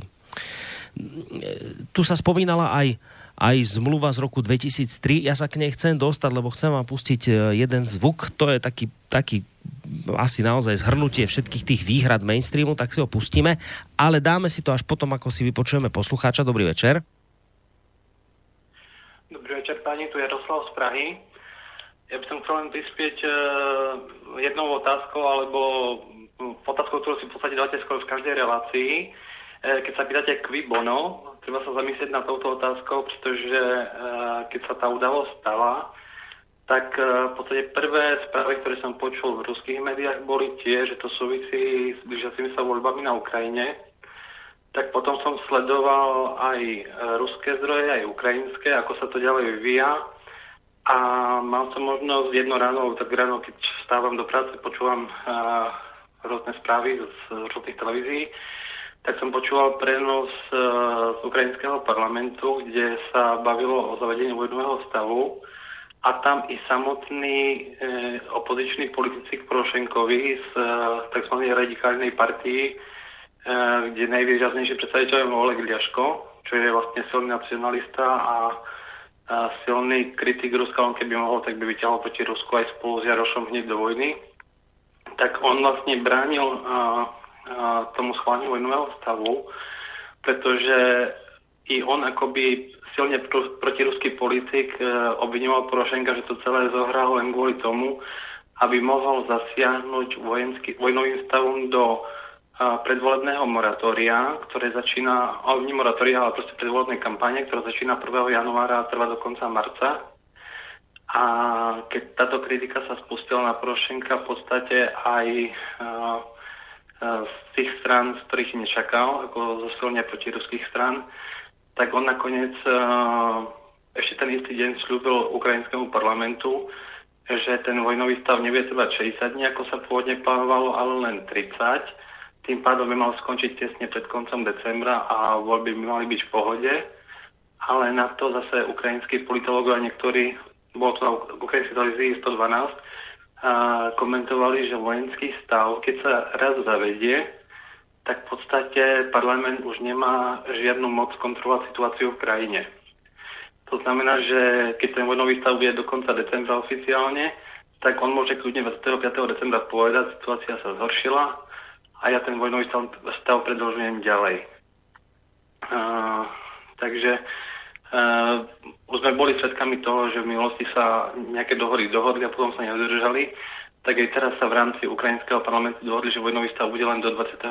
decembra, ale kľudne sa môže stať, že ten prezident, keď má právomoci toho jediného vládcu počas vojnového stavu, tak môže už potom e, robiť, čo chce počas toho vojnového mm. stavu. Hej, čiže vám vychádza z toho a... to, že... Ja, prepačte, prepačte. No, e, to, to bola jedna varianta, to hmm. je odpoveď na otázku Quibonu. Druhá varianta je tá, e, že tá je taká trošku celosvetová, možno trošku kons- konspiračná. E, V Amerike sa teraz dejú také veci, že vlastne tam je taký vnútropolitický boj medzi zastancami Trumpa a zastancami e, tých e, bývalých vládnúcich vrstiev. A vlastne sme svedkami toho, že Trumpovi stále akoby na americkej strane hádžu klacky pod nohy a e, že on má trošku zviazané ruky, aby mohol plne robiť svoju politiku, ktorú sľuboval v tom svojom volebnom programe. A vlastne takéto podtrhnutie e, nôh Trumpovi e, vyostrením politickej situácie tesne pred e, summitom G20 sa mohlo hodiť jeho protivníkom, že vlastne prerušia schôdzku Trumpa s Putinom. A, a my dobre vieme, že Ukrajina, a, tam sa dosť ťažko dá hovoriť, že je samostatná svojprávna, pretože už hneď po Majdane mali parlament e, alebo vládu plnú zahraničných politikov, či už to bol Sakašvili alebo a, náš bývalý minister financí Mikloš. A, v podstate e, celú dobu bola Ukrajina kritizovaná zo strany ruských kritikov, že sú tak nesvojprávni, že ani vlastných ľudí si nemohli nájsť do, do vlády, ale museli prizvať cudzincov. A i, i Nulandová priznala, že Ukrajina jej stala uh, 5 miliard dolarov, vlastne, ktoré minuli na ten Majdan. Takže tam, tam sú také ťahy, že proste uh, niektoré kruhy z Ameriky môžu riadiť niektoré osoby na Ukrajine a to načasovanie, kedy ukrajinský prezident dal príkaz tým ľuďom, aby sa snažili vyvolať nejaký konflikt e, pod e, týmto mostom. E, bol načasovaný takto pár dní pred summitom G20. Samozrejme je to iba teória, ako ťažko to dokazovala, tiež je dobre sa nad tým zamyslieť. Ale v podstate na tej ukrajinskej televízii sa objavili kritici, rôzni politológovia, ktorí vraveli, že keď nám zobrali Krym, nevyhlasili si vojnový stav keď nám, keď boli krve prelievania v Devalceve alebo na Donetskom letisku tiež nevyhlasili vojnový stav. Zahynulo tam spústa ľudí a vy ste vojnový stav nevyhlasili a teraz, keď v podstate dve, dve loďky nám zajali a bolo tam pár zranení, tak už, ste, už to stalo za vyhlásenie vojnového stavu. A vlastne tí kritici, ktorí tieto argumenty používali, tak vlastne hneď na vetnosti na to obvinovali Porošenka, to, čo som hovoril v tej prvej verzii, že sa snaží ovplyvniť termín volieb, alebo ak nie termín volieb, tak aspoň sa snaží ukázať, že má, uh, že je veľký mačo, že proste si dovolí ísť proti Putinovi a tým vlastne trošku zvy, zvyhnúť svoju popularitu, aby mal väčšiu šancu uh, tie voľby marci vyhrať. Mm-hmm. Čiže vám z toho vychádza, že keď si položíte otázku Kvibono, tak jednoznačne to vychádza na Ukrajinu, že jej sa toto hodilo teda ukrajinskému prezidentovi. No povedali ste viaceré z tých vecí, ku ktorých som sa tak či tak chcel dostať, takže zatiaľ ďakujem pekne za telefonát. Majte sa pekne do... Ja ešte, dobre. Len také na odľahčenie, keď si púšťali tú pesničku, že nikdy bratmi nebudeme, tak neviem, či vy vnímate rozdiel medzi ukrajinským jazykom a ruským jazykom. Uh, pre nás, uh, pre tých, ktorí nevedia rusky, tak uh, to môže byť asi tak ťažké, ako rozoznať chorvačtinu od srbštiny. A ja by som skôr povedal, že to je rozdielne ako, ako čeština a slovenčina. Ale je také trošku smiešne, že ukrajinskí národovci spievajú, že my bratmi nikdy nebudeme spievať to rusky. Hej, že v podstate tú pesničku ani nevedia zaspievať po ukrajinsky. Hm. Uh, stále sa bijú do hrudi, že ako sú oni proti rusky, ako s Rusmi bratmi nebudú. A pritom, keď zapnete ukrajinskú televíziu, tak tam polovička ľudí hovorí len po rusky, lebo po ukrajinsky nevie. Hm. Hej, že to je, to je proste také niečo, ako keby sa Slovensko rozdielo na polovičku. Hm a po Slovenska by sa dala dohodiť, že my s tou druhou polovičkou nebudeme, lebo oni sú iní, ale pritom by obaja rozprávali tým istým jazykom.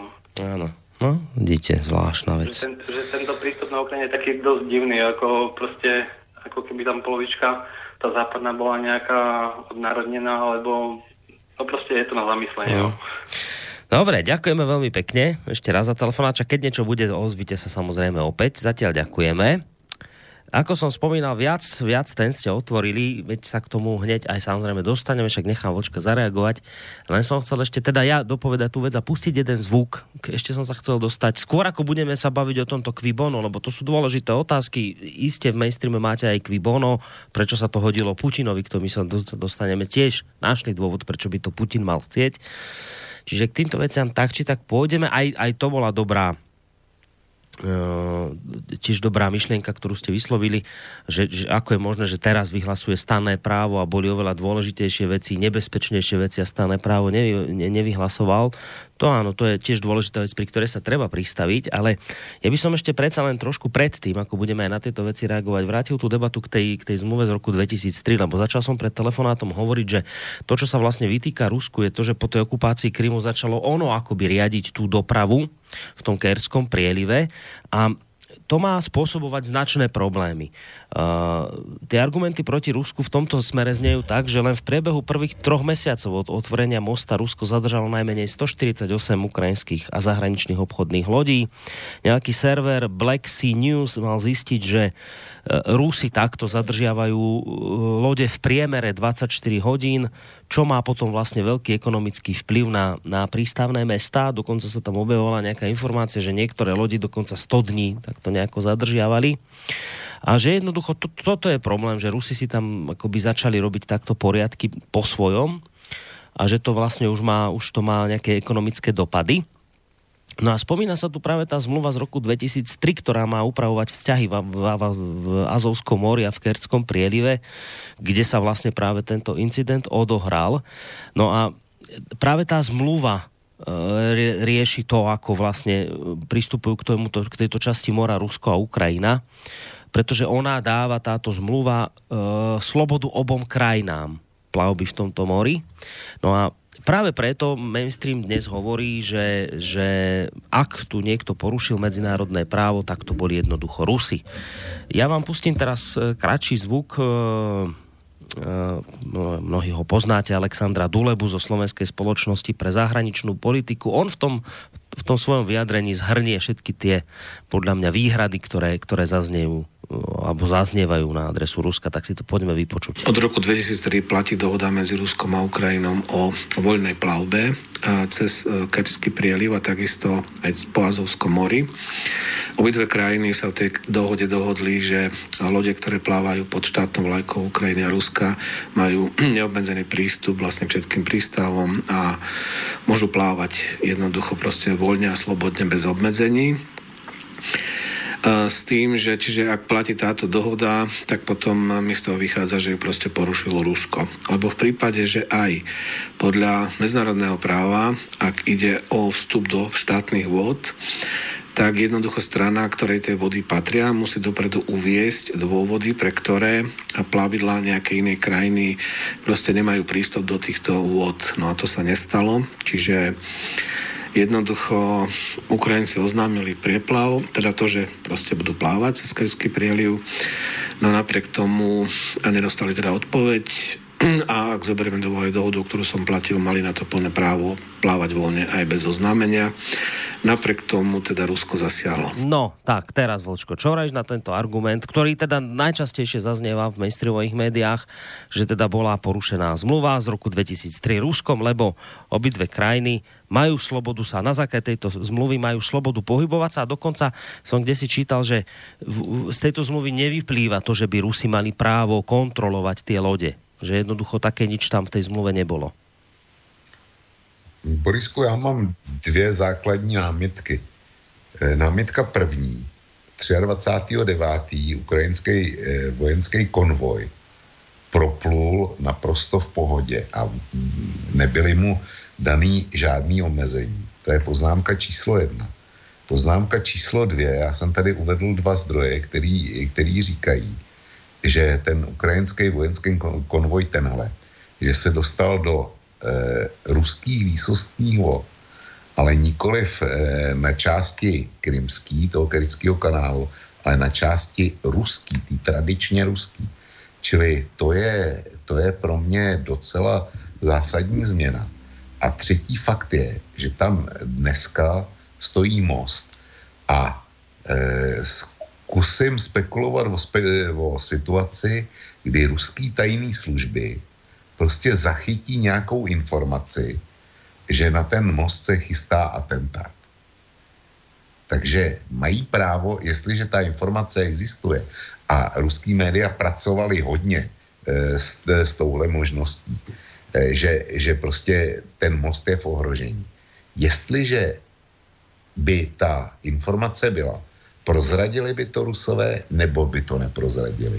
Já nevím. Hej. Ale e, já si kladu otázku, co se změnilo mezi 23. e, zářím letošního roku a já nevím, asi 27. listopadem letošního roku.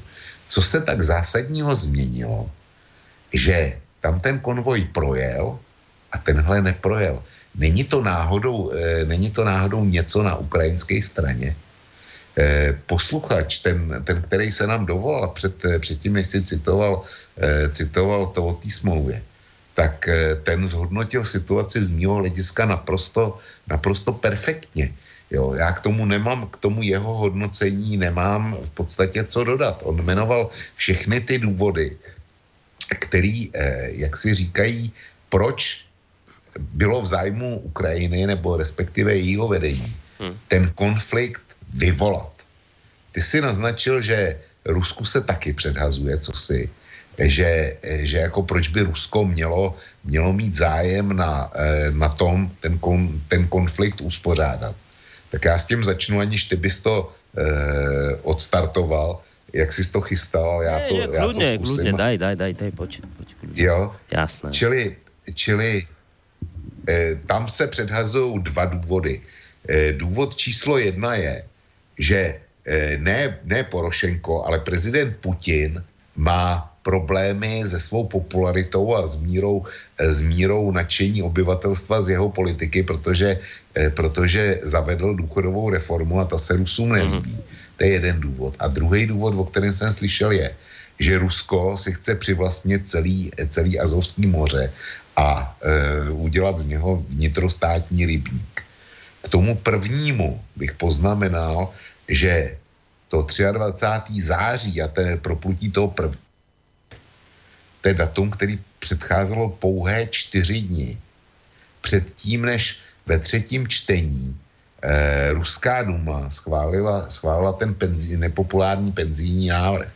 Čili kdyby Vladimír Putin chtěl skutečně zabránit nebo chtěl využít tadyhle ten incident proto, aby zaměstnal svý lidi ničím jiným než nepopulární důchodovou reformu, tak by to nedělal dva měsíce potom, co ta, co ta reforma e, byla schválená. Co to lidi už vzali, vzali na vědomí, nelíbí se jim to, ale to, to rozhořčení už se jaksi v čase eliminovalo poněkud. Ale byl by to udělal tenkrát. Tenkrát by mu to pomohlo daleko víc.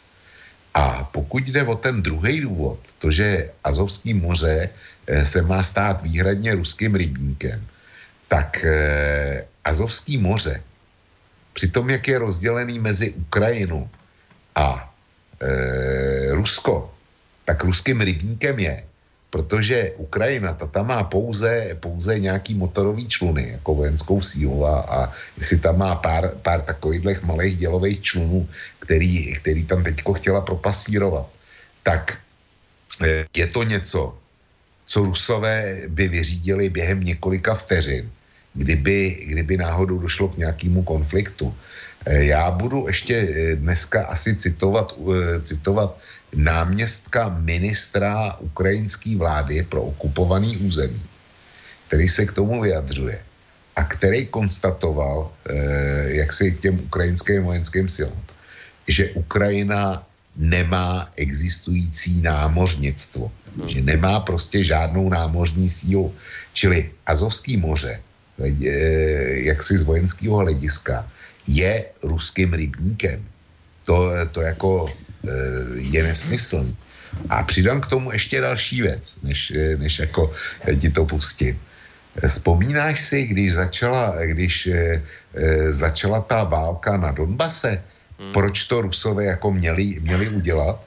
Jeden z důvodů přece, pokud se pamatuješ, bylo vytvoření takzvaného pozemního koridoru mezi Ruskem a právě obsazeným Krymem.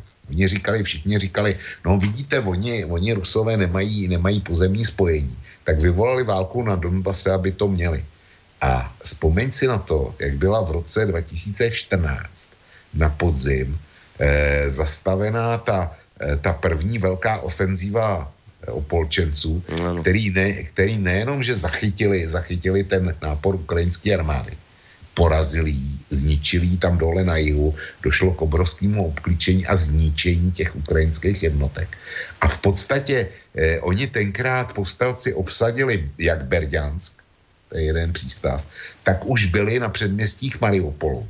A kdyby je nebyl, nebyla Moskva zastavila a nebyl se podepsal Minsk 1 tenkrát, tak by ten Mariupol byli dobili, protože tam byly snad jenom nějaký jednotky, jednotky Sazova, ale ty nebyly schopní v podstatě čelit tomu, co se, co se na ně valilo. Tak by byli, byli dneska už bez přístavu. A protože byl podepsaný, podepsaný Minsk 1, tak se, tak se prostě stáhli z Mariupolu i z Berďansku, jo, povstalci. Čili eh, ta, eh, uvádím to proto, že naši, naši analytici, kteří mají vždycky jasno, kdo je zlej a co ty Rusové vlastně sledují, tak vykřikovali, že ta pozemní, pozemní cesta, to je hotová věc a zatím jde Putin.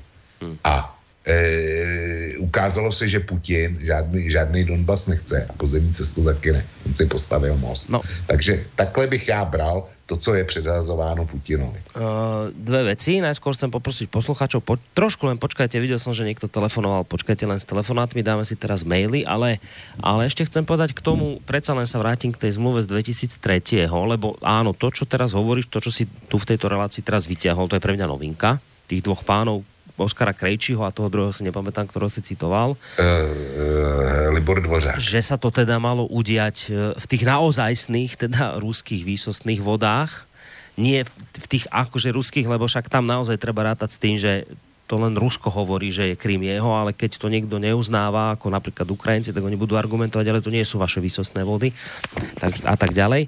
A tu je nová informácia, čiže že, a že áno, ak je to takto, tak, tak to potom ale mení celú situáciu a celá debata v mainstreame je proste úplne akože mimo témy, pretože tu je predsa potom o niečom inom debata, lebo ak naozaj narušili skutočne ruské výsostné vody, tak tá, tá, tá reakcia Ruska bola nutná a potom je pravda, čo hovoril Putin, že ak by to neboli konali, tak budú, čeliť, budú, budú postavení pred súd tí ruskí pohraničníci. Len otázka potom pre mňa je, ak to tak bolo, že naozaj e, sa bavíme o tom, že oni niekde úplne inde prekročili tie, tie hranice vodné, tak prečo by to potom ten Putin nebol proste povedal, alebo, alebo nejaké ruské vedenie neukáza a, a ďalšie, ďalšia vec, však majú na všetko radary, všetko je sledované, keď niekde sa vystrelí raketa, vieš presne odkiaľ letela, neviem čo. No bol by problém ukázať celému svetu, že pozrite sa, tu bolo preložené, toto sú naše, naše naozaj výsostné vody, ruské, nebavíme sa tu o nejakom Kríme, ale o našich výsostných vodách, kde nám tie lodičky e, ukrajinské vplávali, tak prečo by to potom tí Rusi nepovedali a neukázali dôkazy, že jednoducho a, a celá debata by tým pádom úplne skončila, lebo ak je toto pravda, tak celá diskusia o zmluve z 2003. a, a o Kríme a, a neviem, Kerčskom pre, je úplne zbytočná, lebo tu je potom akože problém niekde úplne inde. Tak prečo potom tí Rusi to proste neukážu, nezdôvodnia, nedokážu, že to bolo tak, ako, tak, ako hovorili títo dvaja páni? To je úplně stejný, jako proč to neukážou američaně, proč to, eh, který to musí mít taky e, nasnímkovan z družic, proč to neukážou, eh, proč to ne, neukážou Ukrajinci. A já nevím, já nevím, proč to Rusové neukázali a možná, že na některým, že se ozve posluchač, podívejte se na tu a tu adresu a tam to je, ale je tu jiný problém. Rusové si můžou tvrdit, co chtějí a bude to smetený jednou větou my vám stejně nevěříme. Je to jinak. My máme jiný údaje.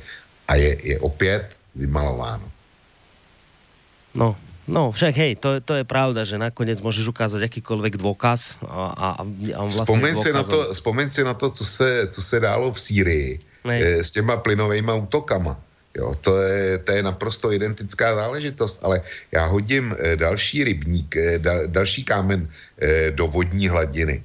Jaký je rozdíl mezi, mezi Krymem a Gibraltarem? No, to, to jako to, tuhle otázku za prvně nikdo nepoloží a kdyby, kdyby se položila, tak tě na ní nikdo nedá rozumnou odpověď. A jaký je rozdíl mezi Krymem a Kosovem? Hmm. Jaké, jaký je rozdíl mezi Krymem a Severním Kyprem? Na to nedostaneš odpověď. Jo, na tohle. No. Áno, lebo zrazu by sa zamotali tí, čo, tí, čo kritizujú teraz Rusov, tak e, zrazu pri Kosove by obdobnú situáciu museli obhajovať. No to je presne ten problém. Presne preto Rusi povedali pred rokmi pri Kosove, nerobte to, otvárate pandorínu skrinku, bude problém. No tak je dnes problém. A takto to presne potom vyzerá. Sa musia škrabať za uchom a nevedia odpovedať na takéto otázky. Lebo na to sa odpovedať nedá, ak nechceš použiť šialený dvojaký meter. Ak použiješ dvojaký meter, potom to samozrejme ide, potom sa to dá. Ale bez dvojakého metra toto zdôvodniť je veľmi ťažké, čo si teraz, na čo si sa teraz opýtal. Um, vytrvalého poslucháča máme na linke, tak ideme si ho skúsiť vypočuť. Dobrý večer. Dobrý večer. Mm, Pán Koroni, môžem sa už aj ja vyjadriť, lebo sa snažím už dlhšie dovolať. Poďte, poďte, nech sa páči. No, pán Koroni, viete, lebo ste tu podali zo pár vecí, ktoré ma trošku vyprovokovali e, k tomu, aby som zareagoval.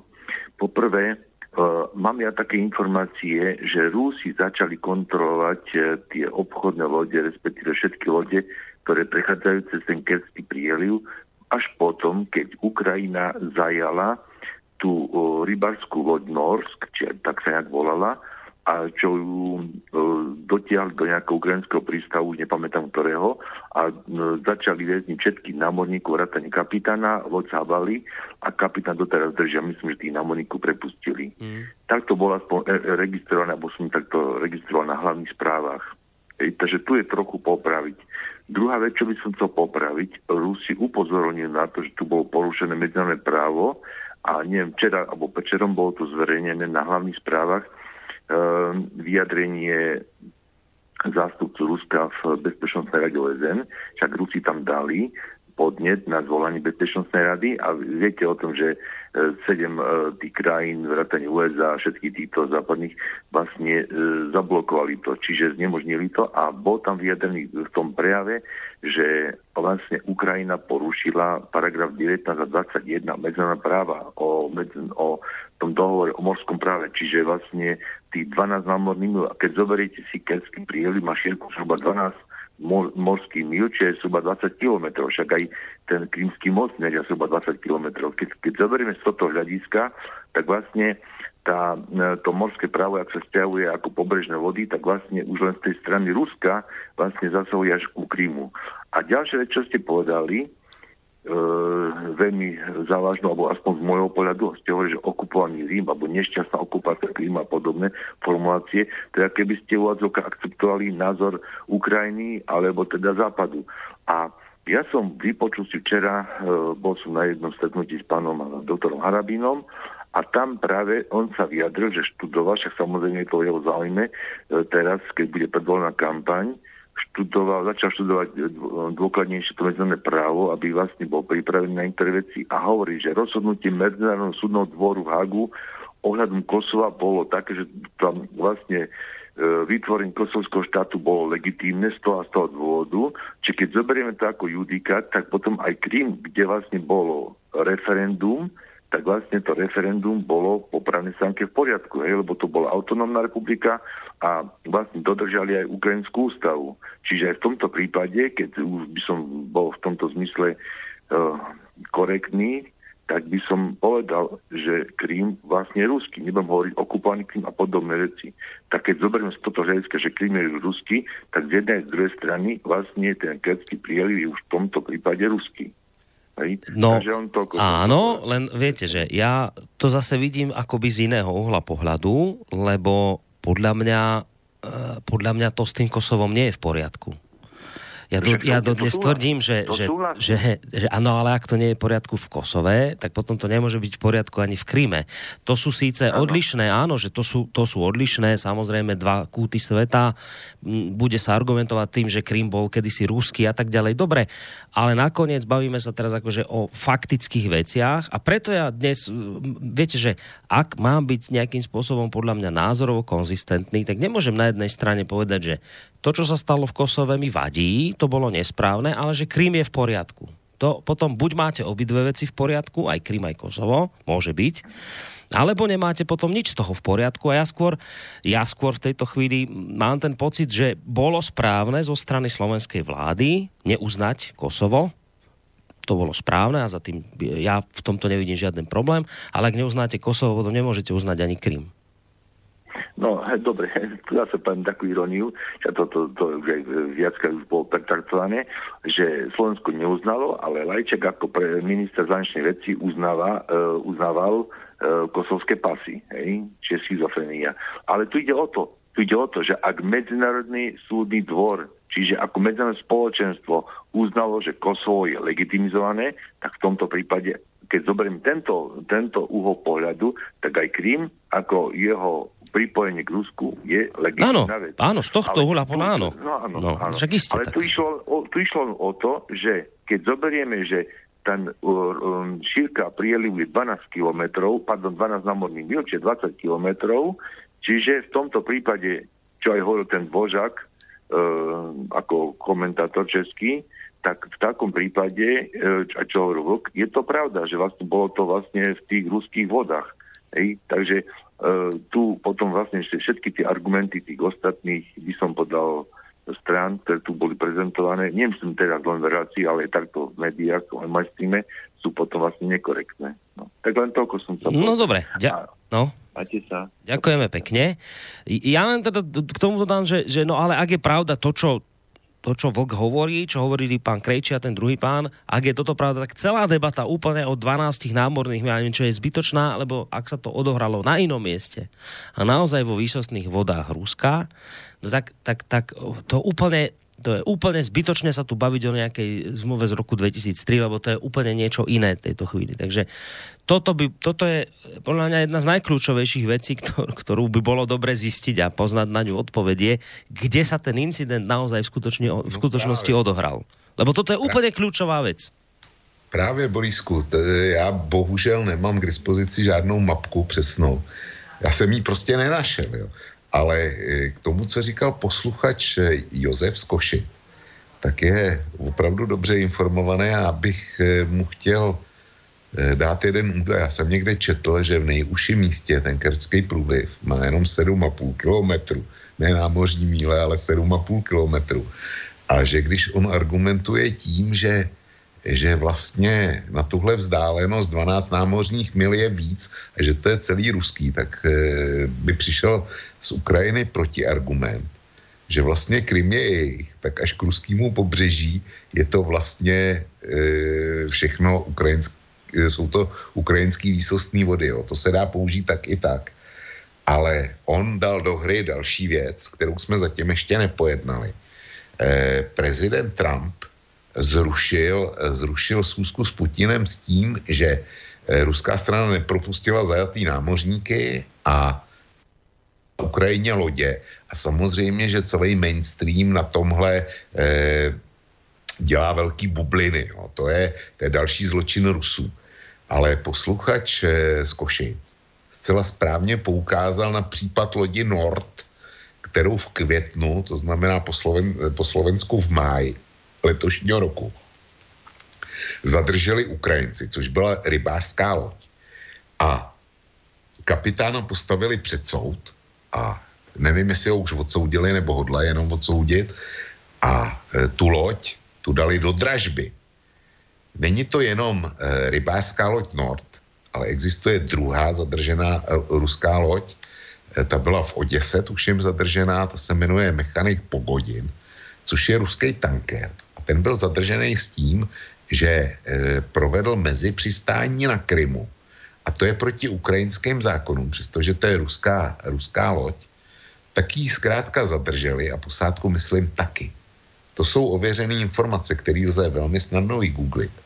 A je zajímavý, že nikdo na celém světě tohle nerozporoval, Nikdo Ukrajině neříkal, koukejte Rusku vydat ty lodě, koukejte propustit, eh, propustit posádky. To se děje pouze u těchto vojenských lodí teďko, který byly eh, zadržený minulou neděli. To je, eh, mě fascinuje ten dvojí metr a to porušení námořního práva, když jsou, když jsou prostě eh, podstatě zabraný, zabraný civilní lodě, který, který neplnili, jasně neplnili žádný vojenský, vojenský úkol, neměli nic podobného, nemůže tam člověk dovozovat, že mohli provést nějaký atentát. Nic takového nejde. A přesto e, nikdo, nikoho neinteresuje, že Ukrajina drží dvě, dvě e, ruské lodě. Jednu chce prodat ve veřejné dražbě, drží posádky a to je všechno v pořádku. Ale když tady máme velmi pochybnou misi ukrajinského vojenského námořnictva, který se odchýlo zjevně od postupů, který ještě před dvěma měsícema jim fungovaly a věděli, že budou fungovat znova. Že pokud proplujou takhle, tak to přece musí, musí znova klapnout. Tak se museli nějak odchýlit od toho postupu v září. A to je obrovský incident, kvůli tomu se vyhlašuje staný právo a válečný stav a hlavně, hlavně e, se, jsou požadovaný nový sankce jo, e, proti, proti Rusku. Je to zlovolný válečný agresi, co si. Jaký je rozdíl mezi těma zadrženýma dvěma ruskýma civilníma loděma? A těma dvěma vojenskýma, e, vojenskýma loděma z Ukrajiny. No natíska sa, taká, natíska sa taká naivná odpoveď, že však to je jednoduché, aký je v tom rozdiel. No ten, že e, tie dve ruské lode vplávali do výsostného územia Ukrajiny, lebo, lebo Krym je naozaj ukrajinský a Ukrajina ho považuje za svoj, tak preto. Lenže, lenže tu treba pochopiť, že aj keby to bol, boli výsostné vody Ukrajiny, tak nemali právo takto konať asi o to ide, že, že tam nie je právo zadržať takéto lode ani v takom prípade, lebo však už je to tuto spomínaná zmluva z 2003 ktorá hovorí o tom, že keď sa tieto lode vlá, plavia pod svojou vlajkou, tak či ruskou alebo ukrajinskou, tak majú právo proste plá, plaviť sa bez nejakých e, sankcií a niečoho podobného, že nie je možné ich takto zadržať. Čiže, čiže aj keby išlo o výsostné vody Ukrajiny, lebo Ukrajinci dodnes žijú v tom, že takto je ich ten Krym, tak aj tak nemali právo takto konať, lebo je tu, opakujem, tá zmluva z 2003, čiže tá otázka je na mieste, prečo to medzinárodnému spoločenstvu nevadilo, keď v rozpore so zmluvou z roku 2003 zadržali Ukrajinci ruskú loď jednu aj druhú, toho pogodina v prístave Herson a, a Nord, e, tam bolo 10 Rusov a myslím, že ten kapitán 5 rokov väzenia asi dostal už, alebo dostane, neviem. Aký je tam rozdiel? Prečo vám to vtedy nevadilo? To je, to je dobrá otázka. Prečo vám toto porušenie zmluvy z 2003. nevadilo pri Ukrajincoch a prečo ňou teraz mávate pred očami všetkým, keď ide o Rusov. Navyše, ako sme sa v tejto relácii dozvedeli, ešte čo je úplne najbizárnejšie, že ešte dokonca ani nevieme, že kde ten, kde ten incident sa v skutočnosti udial, či vôbec má zmysel sa tu nejakou zmluvou z 2003. oháňať, lebo to môže byť na úplne inom mieste. Čiže toto je, toto je asi to, to dôležité, čo som z toho nejako takto pochopil. Že keď hovoríš o dvojakých metroch v tomto prípade. No, ty, ty dvojitý metry, ty fungují od, od prvního okamžiku, co ten, co ten eh, incident vznikl. Jo. V momentě, kdy přišla první zpráva, tak už Britové vydali stanovisko, že hmm. stojí za Ukrajinu a že Rusové e, e, porušili kde co všechno možné a je to další válečný akt z jejich strany. Z jejich strany. Ty, byly, ty byly prostě první, jako, jako vždycky. Jo. E, ale říkám, když už, když už je teda řeč o Britech, jaký je rozdíl mezi, mezi Krymem a Gibraltarem? E, dvě, 200 let historicky, jako v čase to, co bylo do nějakého datumu, tak je v pořádku a to, co je od nějakého datumu potom dál, Áno, to, tak. to je agrese? Tak, presne. Keď si to uh, nadobudol skôr, tak to nie je agresia, ale keď si to iba teraz na, niekedy, tak to agresia je. Presne tak, áno. Áno, sám si si odpovedal. No jenom, že Ro- roky rozhodujú. Takový Španělsko to vidí úplně jinak, hele. E, ta dohoda mezi Británií a Evropskou unii, ta, ta málem skončila v poslední vteřině na to, že Španělsko si vyhradilo právo jednat s Británií od Gibraltaru solo bez Evropské unie. Jo. Takže Španělsko to bere, bere ten Gibraltar zrovna tak jako Ukrajina Krym. Hmm. A máš zapeklitosť neuveriteľnú. no Ale o tomto, o tomto sa nebude samozrejme hovoriť, lebo to by zbytočne ľudí vyrušovalo a ešte by to náhodou ich zbytočne zmiatlo. Takéto uvažovanie stačí, že im zamávame zmluvou z 2003. porozprávame im tu niečo o ubohých zranených Ukrajincoch, námorníkoch, ktorí sú teraz vo vezení v Rusku. E, zrejme onedlho dostanú zase nejaké ocenenia za to. Inak mimochodom taká Savčenková, tá sedí v nesprávnom väzení, tá sa ocenenia nedočká, ale Sencov ten už ocenenie má samozrejme, takže týmto smerom sa zrejme tá debata bude stále u- uberať. Ja by som ešte rád a dáme si potom aj nejakú hudobnú prestávočku a pôjdeme aj na ďalšie maily, aj telefonáty, ak budú. Predsa len ešte by som to rád posunul k tým, k tým možným motivom, však čo to už zaznelo na, na, na adresu Ukrajiny, že teda predvolebná záležitosť a tak. Ty si už povedal veľa vecí aj ohľadom Ruska, že prečo teda e, to Rusko malo, e, prečo by Rusko, čo by z toho Rusko mohlo vyťažiť. No tak e, ešte jeden zvuk tu mám od toho spomínaného pána Dulebu, ktorého sme už počúvali. On tiež tak opäť zhrnie všetky tie, tie výhrady, že prečo teda podľa nášho mainstreamu došlo k tej ruskej provokácii, že prečo by to teda Rusko malo robiť, čo tým Rusko sledovalo, že aby ste pochopili, že aké myšlienkové pochody fungujú v mainstreame. Tak poďme si to vypočuť. Ťažko povedať, že či to bol nejaký presne naplánovaný čas. Myslím si, že skôr alebo neskôr Rusko chcelo demonstrovať silu, že ono je tým vrátnikom toho kerského prielivu. A nevylučujem, že z dlhodobého hľadiska Rusku ide hlavne o to, odstaviť vlastne Mariupol ako nákladný prístav, pretože Mariupol je druhým najväčším nákladným prístavom na pobreží Čierneho mora a Azovského mora. A vlastne druhá väčšina exportov z Ukrajiny, teda z hlavne juhovýchodných oblastí, súrovín, vrátane železnej rudy, ale aj výrobkov z metalorky a iných výrobkov smerovala cez Mariupol, Kerský prieliv a ďalej. No a teraz e, vlastne tým, že jednak došlo k tomuto zásahu, čo samozrejme zneistilo všetkých prepravcov, ale zároveň Zároveň, čo sú správy od e, námorníkov, ktorí proste pravidelne plávajú teda v tomto priestore do Mariupolu a z Mariupolu a prevážajú tovary, tak jednoducho posledné mesiace boli svedkami toho, že stále sa predlžovali, Rusi stále zväčšovali počet kontrolovaných lodí, zadržavali ich pôvodne na niekoľko hodín, potom niekoľko dní a teraz sú vlastne správy o tom, že niektoré lode čakali viac ako 100 dní. Čiže vlastne keď dochádza k takémuto zdržaniu, je samozrejme, že sa to predrážuje tú dopravu. No a samozrejme tí prepravcovia sa budú snažiť nájsť vhodnejšie, bezpečnejšie a lacnejšie cesty, než práve cez Kerský prieliv.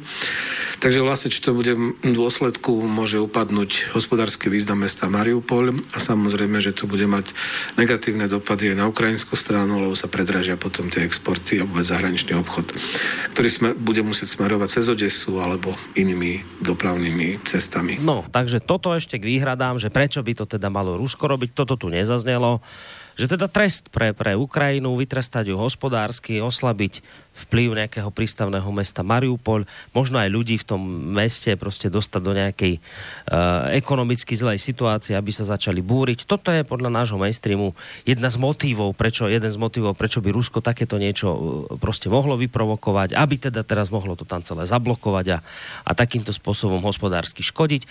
Už tu zaznel aj argument o tom, že uh, argument, teda to tvrdenie, že, že, že Putin za spackanú dôchodkovú reformu chce ľuďom zakryť oči, Um, dobre, tam je ten, tam ten protiargument, však keby to chcel zaspackanú dôchodkovú reformu, tak to urobí skôr.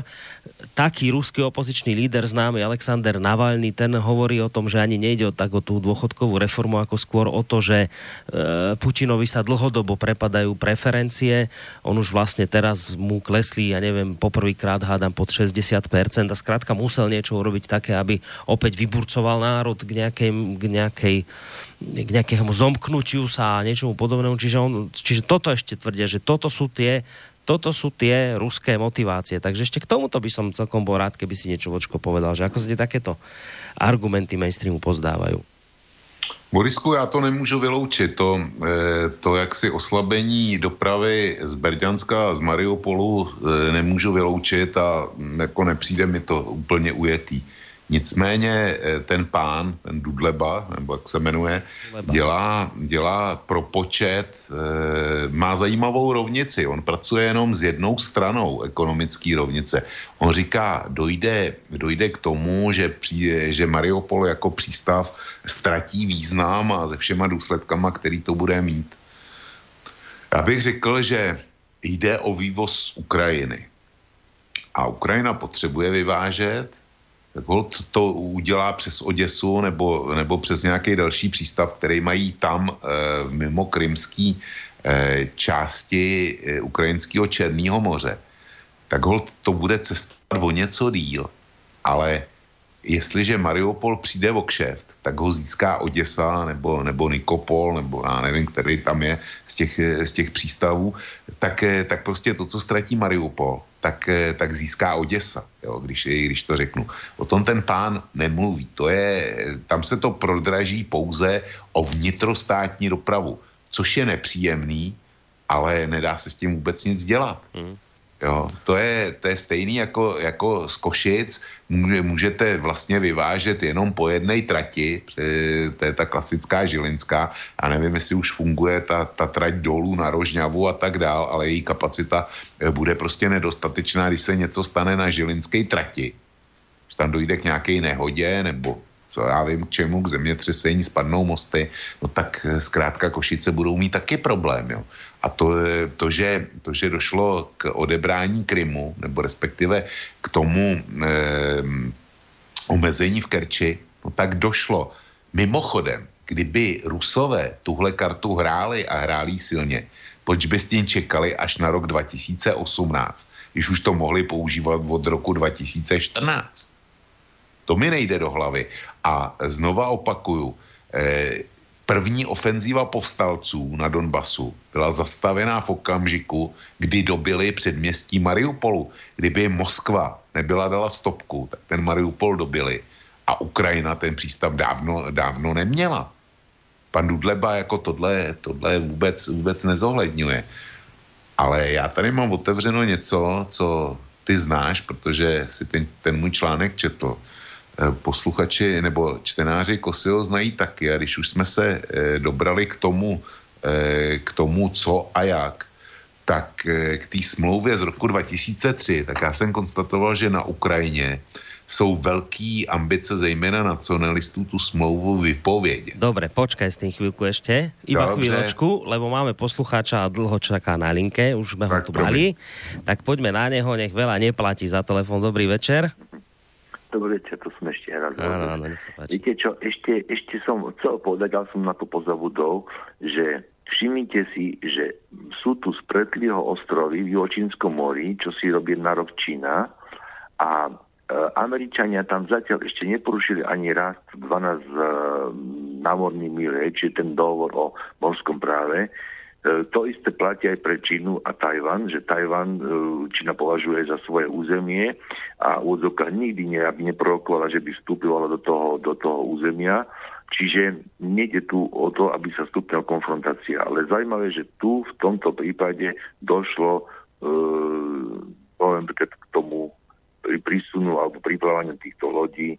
Ale nie, ja som zaregistrovaný na internete, že boli zverejnené aj zábery, že ako boli taránované ako, ako ten ukrajinský morker bol taragovaný, dokonca nejaké zábery, že ruská loď mala poškodenú dieru mala v trúpe a podobne, že tá ukrajinská loď nevrazila tak podobne. Lebo v rámci toho národ, medzinárodného práva morského platí, že väčšia loď má prednosť pred menšou loďou. A, a Rusi zablokovali tie ukrajinské lode väčšími loďami. Takže keď ten remorker vrazil do ruskej lode, tak aj tam už bolo porušenie toho medzinárodného práva tak ja neviem, že prečo aj toto sa napríklad tam nezdôrazňuje.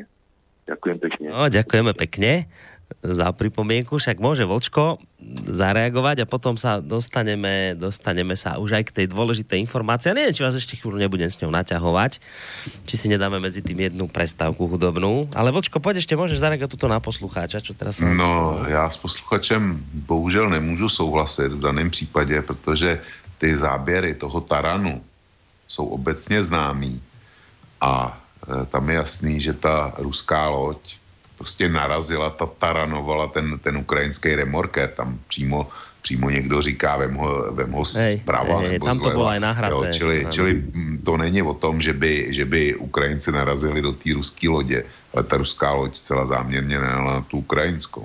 Mm-hmm.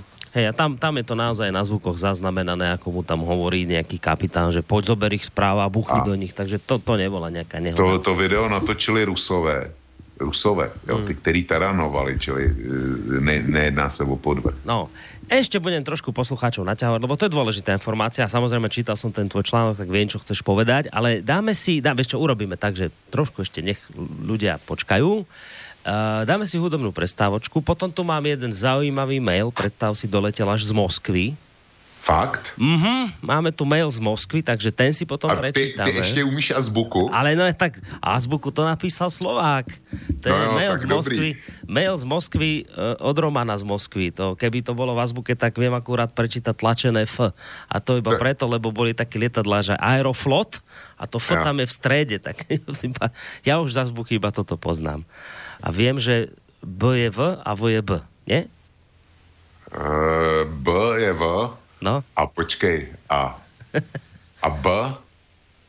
B je takový, Ja? to, to, to nemáme. To, Aha, tak to toto- nemáme, takový znak. Dobre, tak a ešte aj, ani vidíš, ani to neviem poriadne nakoniec s tým B a V. Dobre, takže, takže budeme mať e, po pesničke mail od Romana z Moskvy a potom po tomto maili sa dostaneme dostaneme k dôležitej informácii, prečo Ukrajinci chcú vypovedať zmluvu o Azovskom mori. Hoci sa o tom nejak veľa nehovoria, túto informáciu ste asi ani nezachytili v mainstreame. Ani sa nie čo, čomu čudovať prečo. No ale ešte chvíľku s tým počkáme. Ehm, Keď už sme si hrali tú ukrajinsku, tak viete, čo bude nasledovať niektorí, lebo k tejto ukrajinskej pesničke, ktorú ako poslucháč dobre poznamenal, spievali Ukrajinci po rusky, tak vznikla potom neskôr aj naozajstná ruská pesnička. Eh, kde tá, tá ukrajinská bola o tom, že m- Ukrajinci a Rusi nie sú bratia. No a tak napi- naspieval pesničku potom na to Rus ako odpoveď na tento počin Ukrajincov a on ju nazval tak, že Ukrajinci a Rusi sú navždy bratia. No, tak si ju poďme vypočuť. Никогда мы не будем братьями. Ни по родине, ни по матери. Духа нет у вас быть свободными. Нам не стать с вами даже сводными. Вы себя окрестили старшими. Да, вы крайний, мы бескрайний, но я рядом с тобою стою. И я знаю, моя украинка, каково тебе на краю. То бросаться на поле дикое, то под свастичную броню. Если хочешь быть, будь великою, только дай сперва заслоню. Ты напугана и растеряна, и не те говоришь слова. Только грудью своей простреленной Дай прикрою тебя сперва Я всегда это делал вовремя Но теперь времена не те И в когтях полосатых воронов Ты не чувствуешь их когтей Если хочешь спасти свою страну, то встречай нашу русскую весну. Если хочешь спасти свою страну, то встречай нашу русскую весну. И забыла про наших пращуров И кричат в тебе боль и страх. Мы с тобою родня незрячая Потому что глаза в слезах. Но обиду, смахнув украдкую Я тебя к груди притяну. И за счастье твое, украинка Я пойду на твою войну. Ты нашла во мне виноватого. Я желаю тебе добра. Никогда ты не станешь братом мне Потому что ты мне сестра. Если хочешь спасти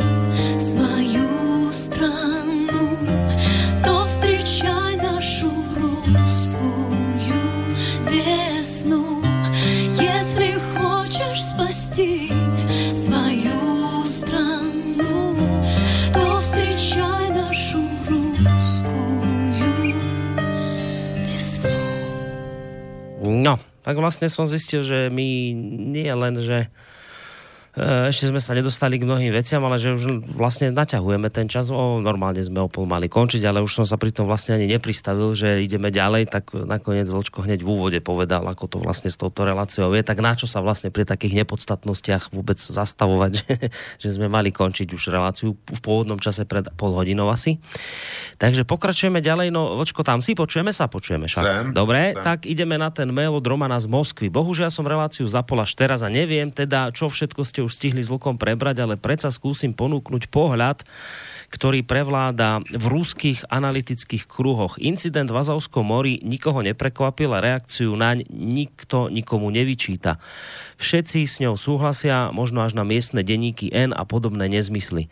Čo však zarazilo a e, vyzvalo negatívnu reakciu, bolo Trumpovo rozhodnutie zase raz zrušiť stretnutie s Putinou. Ani nie tak samotný fakt zrušenia stretnutia, ale skôr to, že Putin otvorene dovoluje Trumpovi dávať najavo, že Rusko je pre ňoho druhoradá krajina, ktorú on nepotrebuje a môže si robiť, čo chce, pretože mu to aj tak prejde. Podľa ich názoru to vyzerá tak, že Putin sa Trumpovi vnúcuje, ale to nevytvára úplne dobrý obraz. Ak Rusko chce pokračovať v zahraničnej politike, ktorú začalo v roku 2014, to znamená koniec pokusov nájsť spoločný jazyk z USA, Putin by mal v úvodzovkách buchnúť po stole a dať Trumpovi najavo, že on je ten, ktorý to stretnutie potrebuje viac. A ten vojnový stav sa asi viac rieši na západe ako tu. Toľko pohľad z okolia Kremľa. Tak, Vočko, máme tu toto. To je, to je něco, nad čím já jsem se e, zamýšlel velmi a velmi a došel jsem v podstatě ke stejným závěrům. Nicméně e, dokážu vysvětlit asi, aspoň teda sobě dokážu vysvětlit, proč ten Putin jedná tak, jak jedná. E, když se podívá, e, podíváš na Trumpa, Borísku, tak to je, to je macho, jo? to je takový ten, ten sebestředný, silně sebestředný jedinec, e, který velmi sleduje, jestli, jaký je jeho obraz. A nedej bože, aby se ho někdo, někdo dotknul. A Putin tohle ví. Putin není žádnej, žádnej mm, vesnický frajer, který přijde do hospody a mlátí tam pěstí do stolu, aby ukázal, že je největší frajer eh, z té vesnice. Putin je velmi chytrý člověk a ten ví, že potřebuje znormalizovat styky s, e, se spojenýma státama. Což e, bude fungovat tehdy, když budou dobrý vztahy s Donaldem Trumpem. Nicméně Putin je natolik, e, natolik chytrý, aby věděl, že skutečně e, pokud jde o G20 a problém, program jednání tam, tak ta jeho agenda, agenda s Trumpem je druhořadá za agendou Trump eh, Xi Jinping, to znamená jednání Spojený státy Čína. To je záležitost, která zajímá celý svět a pro Američany je objektivně důležitější. To, to, jako, to, je, to je číslo jedna. A proč nejedná Trump s Putinem? V celku zapadla zpráva, která předcházela, těsně předcházela tomu odřeknutí té bilaterální schůzky Putin-Trump.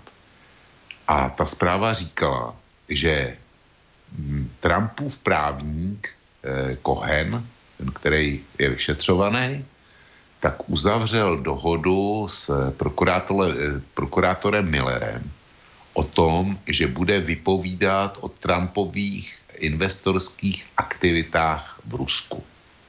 To byla jedna zpráva a druhá zpráva o několik hodin zatím přišla, že, že Donald Trump zrušil, zrušil tu zkusku. Zkus si představit, co by se dálo v, na americké vnitropolitické scéně, kdyby ten Cohen udělal to, co udělal a Donald Trump jednal s Putinem a nedej bože, aby něco dohodli. Tak by to všichni brali hej, hej, hej. jako automatický přiznání viny. Čili to je, to je, to je výchozí bod z toho, kde, kde teda v těchto podmínkách dělat americko-ruský setkání je prostě šílený. To, to je skoro nemožný.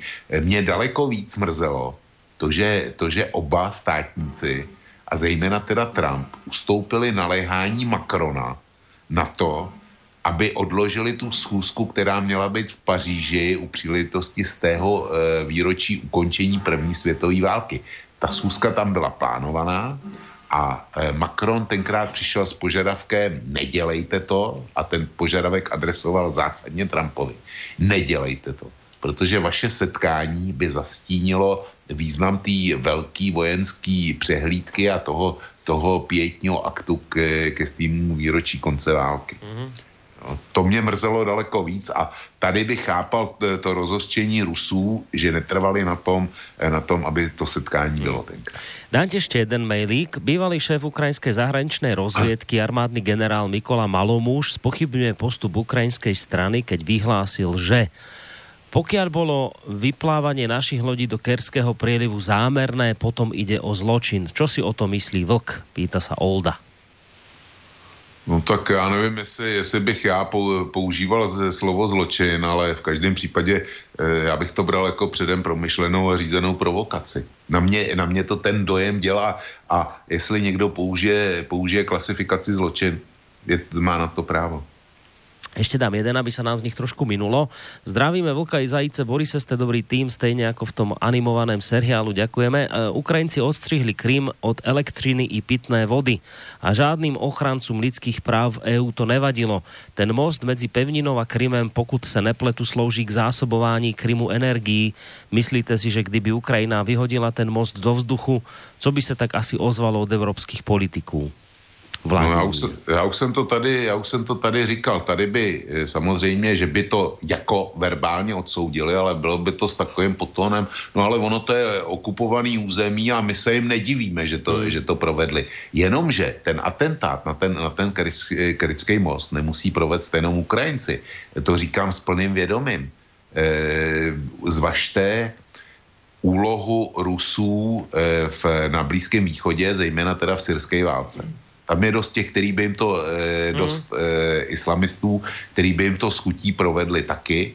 Vezměte si Čečnu, čečenský teroristy, eh, koupit si motorový člun a eh, naložit ho dynamitem a vyrazit proti mostnímu pilíři jako sebevražedný atentátník, komu by to přišlo divný. Teď by to, teď by to byly hrdinové. Já se, já se těm bezpečnostním opatřením a opatrnosti Rusů z tohohle titulu vůbec nedivím. Mm.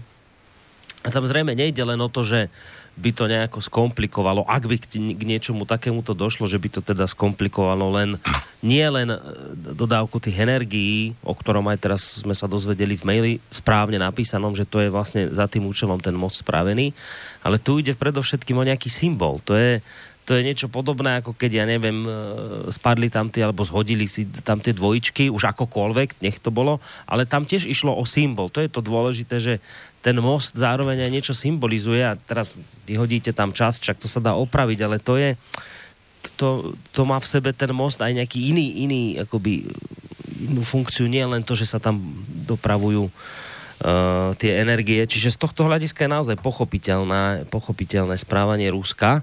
Skúsime ešte telefón a potom sa už posunieme ďalej. Dobrý večer. Dobrý večer, ešte raz Jaroslav z Prahy. Ja som pred chvíľkou poslal e-mail s mapkou tej situácie v Krčenskom prúlive, že kde chytili tie lode. Je to z, zo zdroja Meduza, ruský server. A potom je dosť veľký článok, z ktorého som vybral takú zaujímavú časť a hodil som do Google mám to na mobile, tak dúfam, že nebudem veľmi zdržovať, ale prečítam tú zaujímavú časť, ktorá dosť vysvetlí, že prečo došlo k zadržaniu tých lodí a čím sa tá situácia líšila od tej situácie z toho septembra. Takže idem čiže priamo z toho prekladu. A, podľa tiskovej služby FSB tři ukrajinské lode dvakrát porušili hranice Ruska s rozdílem 12 hodin. Nejprve kolem 7.00 25. listopadu v rozporu s články 19 a 21 úmluvy OSN o morském právu překročili státní hranice Ruské federace a nelegálně vstoupili do dočasně uzavřené vodní plochy terita, teri, teritoriálního moře Ruské federace. Teritoriální moře je pás poblíž pobřeží státu vzdáleného několik eh, kilometrů. V případě Ruska se jedná o 12 námořních mil nebo 22,2 kilometrů. Vnější hranice teritoriálního moře je státní hranice. Pravidla pro, pre, pro překračování námořní hranice se však liší od pravidel platných pro pozem, pozemní hranici. Podle článku 17 a 18 umluvy OSN o morském právu má každé plavidlo právo projít v míru přes pobřeží moře jiného státu a bez předchozího upozornění. Články 19 a 21, na které se vztahuje eh, eh, vztahuje eh, tato situace, obsahuje pouze pravidla pro mírové procházení.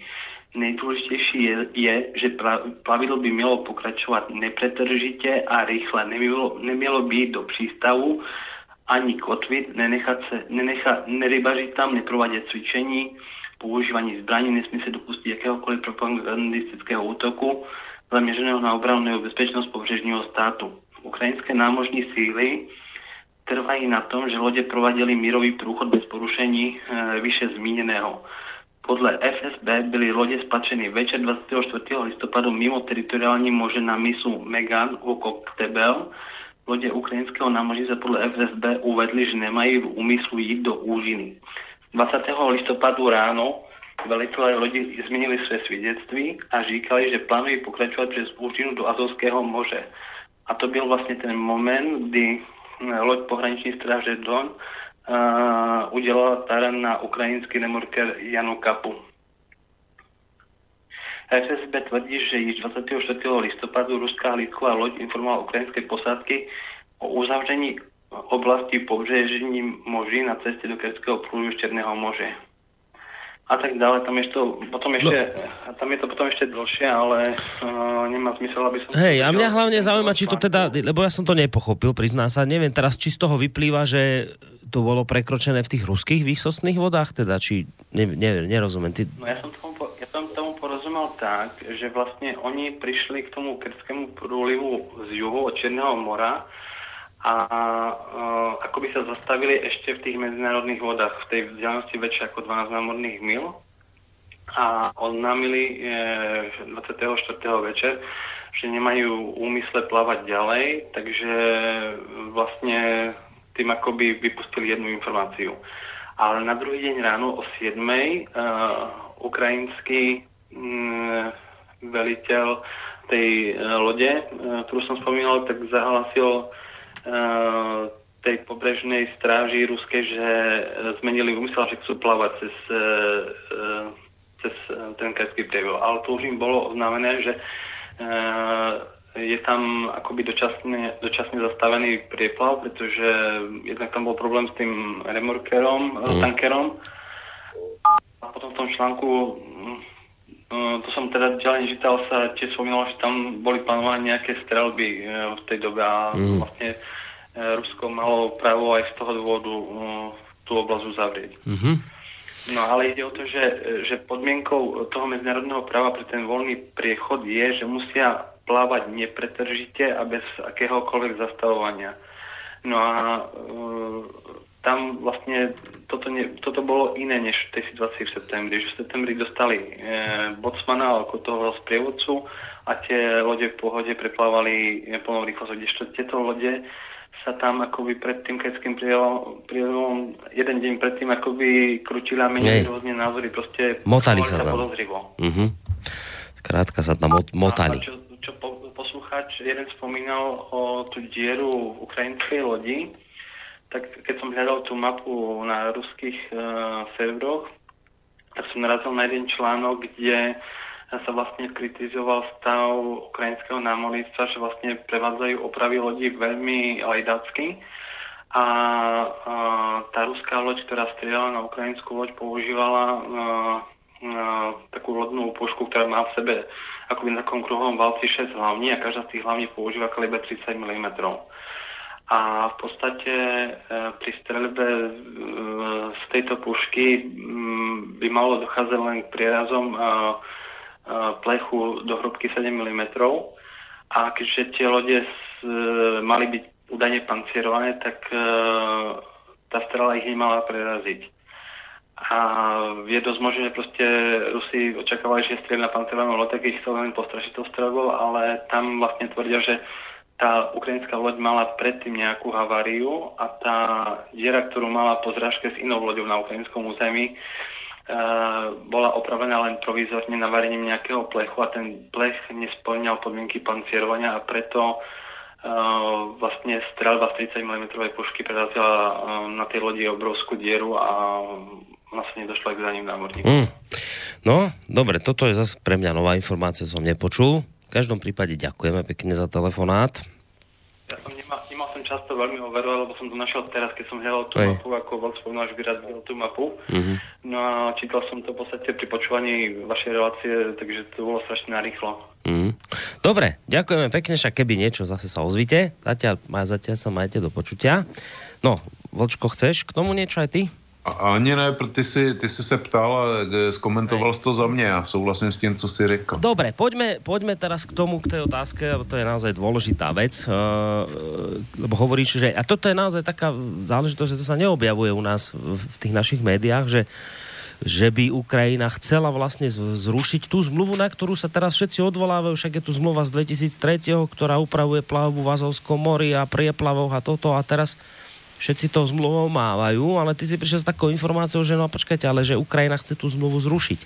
Nikde sa o tom nehovorí, tak kde si, kde si ty toto vykomal, takúto vec, že by to chcela zrušiť? Vôbec kde si to našiel a prečo by to vlastne robila tá Ukrajina? No, já jsem to našel na ukrajinském serveru vládní, eh, provládním, konstatuju, a ten se jmenuje hromadské, hromadské.au a tam eh, jak si se vyjádřil jistý Georgij Tuka, což je náměstek ministra dočasně okupovaných území Ukrajiny.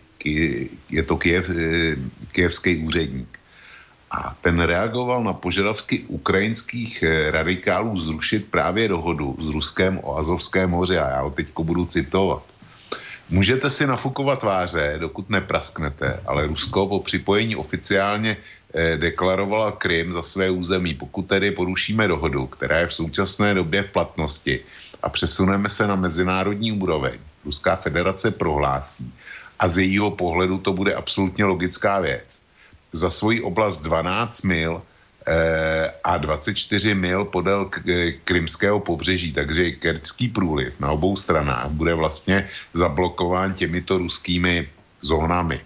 Je zřejmé, že neuznáváme připojení Krymu, ale jak můžeme pokračovat zabezpečení přepravy, pokud toto uděláme použitím vojenského námořnictva, které omlouvám se nemáme. Proto absolutně pod, podporuji postoj ministerstva zahraničních věcí a považuji za nevhodné okamžitě ukončit tuto dohodu.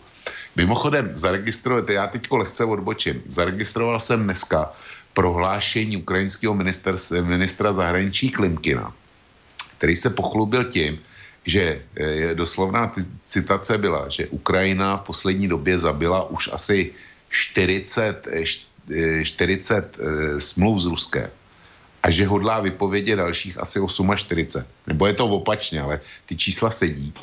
V, prv, v jednom případě 40 a v druhém 48 dalších. A říká, eh, jakákoliv smlouva, eh, která byla uzavřena mezi Ukrajinou eh, a Ruskem před rokem 2014, pro nás jako pro Ukrajinu nemá naprosto žádný význam a smysl. Takže jestliže ten Dudleba, nebo jak se jmenuje, mluví o tom, co kdo chce udělat Mariupolu nebo jiným ukrajinským přístavům, tak by měl vzít na vědomí prohlášení ministra zahraničí Ukrajiny, jak ten si představuje vývoj, vývoj vztahů s Ruskem. Čili to logicky bude mít nějakou odezvu. Ale teďko proč Eh, jo, ten Tuka ještě potom pokračoval na jiném serveru, ten se jmenuje Preamoj. Eh, ke stejné věci. Nejsem zastáncem těch tezí, že budeme, že budeme stavět základnu v Berďansku nebo v Mariupolu a za měsíc budeme mít mocné námořnictvo. To zcela neodpovídá našim současným reálím nebo moderním požadavkům na válku, včetně války na moři.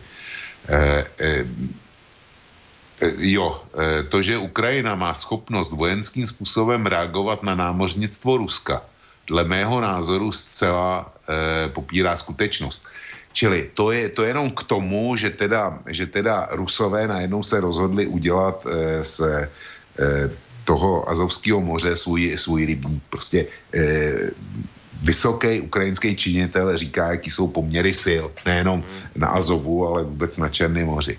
A teďko, eh, teďko se dostáváme k jádru pudla, kdy jsem našel na jednom německém serveru, konkrétně na Deutsche Wirtschaftsnachrichten, informaci, která shodou okolností eh, vysvětlovala, proč, pro Ukra- proč by Ukrajina chtěla vypovědět smlouvu z roku 2003 No, eh, o průjezdu kerickou úžinou a režim pla- platby eh, pl- plavby v Azovském moři. A to není spekulace toho Deutsche Wirtschaftsnachrichten, ale teď citují z dokumentu, který vypracovala americká rodina nadace jménem James Foundation.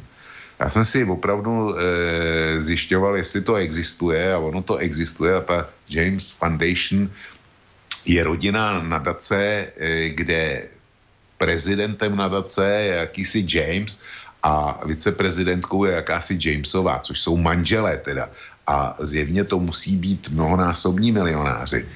A e, Deutsche Wirtschaftsnachrichten citujou, e, oni toho citujou víc z té e, zprávy, kterou vypracovala, nebo analýza, kterou, kterou vypracovala ta, ta James Foundation. A já jsem vybral klíčový klíčový prvek, klíčový citát, e, kde se píše, za prvé, Kijevu nevyhovuje současná smlouva z roku 2003, protože dělí Azovské moře mezi Ukrajinu a Rusko. A tudíž vojenské lodě jiných států do Azova mohou vplout jen se souhlasem obou zemí.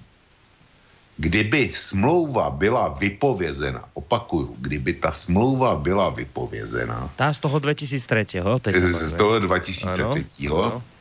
pak by každému pobřežnímu státu podle platného mezinárodního práva patřila výsostná práva jen v pobřeží 12-mílovém pásmu a ostatní vody by se staly takzvaným internacionálním mořem. Tím pádem by lodě států NATO mohly o, volně operovat v Azovském moři. To jsem si nevymyslel já, to je z, eh, tenhle dokument vypracovali ve Spojených státech. Jo. Čili ta smlouva, ta smlouva dneska dělá z Azovského moře takzvaný vnitrozemský moře, který si mezi sebe rozdělili pobřežní státy. Je to podobné jako s Kaspikem nebo s Hudson, eh, záli, s, zálivem Hudson, eh, v, který, který má Kanada. To jsou takzvaný vnitrozemský moře, který, eh, kde, kde nejsou to volný mezinárodní vody, kde platí, kde platí námořní právo. Jestliže je něco vnitrozemským mořem, tak je to stejný jako, jako Liptovská Mara, kde Slovensko zkrátka určuje plavební režim, kdo tam smí a za jakých podmínek plavat. Mezi Liptovskou Marou a Azovským mořem v současné době není právní rozdíl s výjimkou toho, že Slovensko neuplatňuje mezinárodní nebo mm, neuplatňuje námořní právo, ale e, plavbu ve sladkých vodách. Jo. To, je, to je jediný rozdíl, ale technicky viděno je to, je to prostě stejný. A v momentě, kdyby byla vypovězená ta smlouva 2003, tak se z toho nitrozemského moře, z té Liptovské Mary, stává e, mezinárodní oceán, když to mám říct. A pak by tam hold, teda asi za nějakého režimu mohly vplouvat i cizí váleční lodě. Čiže ono je to vlastne teraz tak, že, že teraz tam nemôžu vplávať, lebo, lebo musela by s tým súhlasiť buď jedna alebo druhá strana. V obě, v obě. Obidve. A keď, a keď obidve s tým nesúhlasia, tak, sa, tak tam nesmie vplávať, ja neviem, americká loď by tam tak. teraz nemohla vplávať, lebo Rusi by s tým samozrejme, ne, Ukrajinci by s tým teraz súhlasili, samozrejme, ale Rusi nie, takže americká loď tam teraz vplávať nemôže. Ale ak by sa tá zmluva zrušila, tak vlastne vypadne, vypadne táto podmienka, že musia obidvaja súhlasiť s tým a tým pádom by sa vlastne už nikto Ruska nepýtal a už by tam sa premávať mohli americké lode?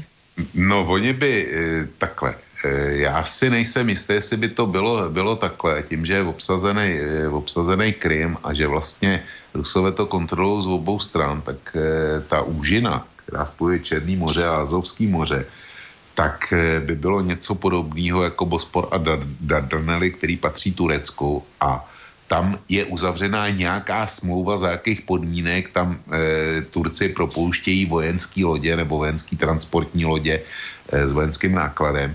A já nevím, jestli, jestli automaticky by se to vztahovalo i, i jestli mezina, co říká mezinárodní právo, jestli by se to automaticky, ta smlouva o Bosporu mm-hmm. přenesla i na Kerč, nebo jestli, jestli ten automatický mechanismus neexistuje a musela by být nějaká jiná speciální smlouva. Nevím, Borisku.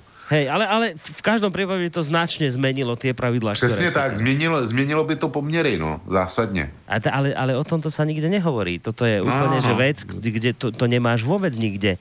Že to je práve naopak. Teraz ka- všetci tých našich veľkých médiách tou zmluvou mávajú, že pozrite, tu je 2003 zmluva, tu ste porušili, ale to nemáš absolútne nikde informáciu o tom, že by, že by Ukrajinci chceli práve z tohto dôvodu, o ktorom si teraz hovoril, že by chceli tú zmluvu zrušiť, že by im to vyhovalo.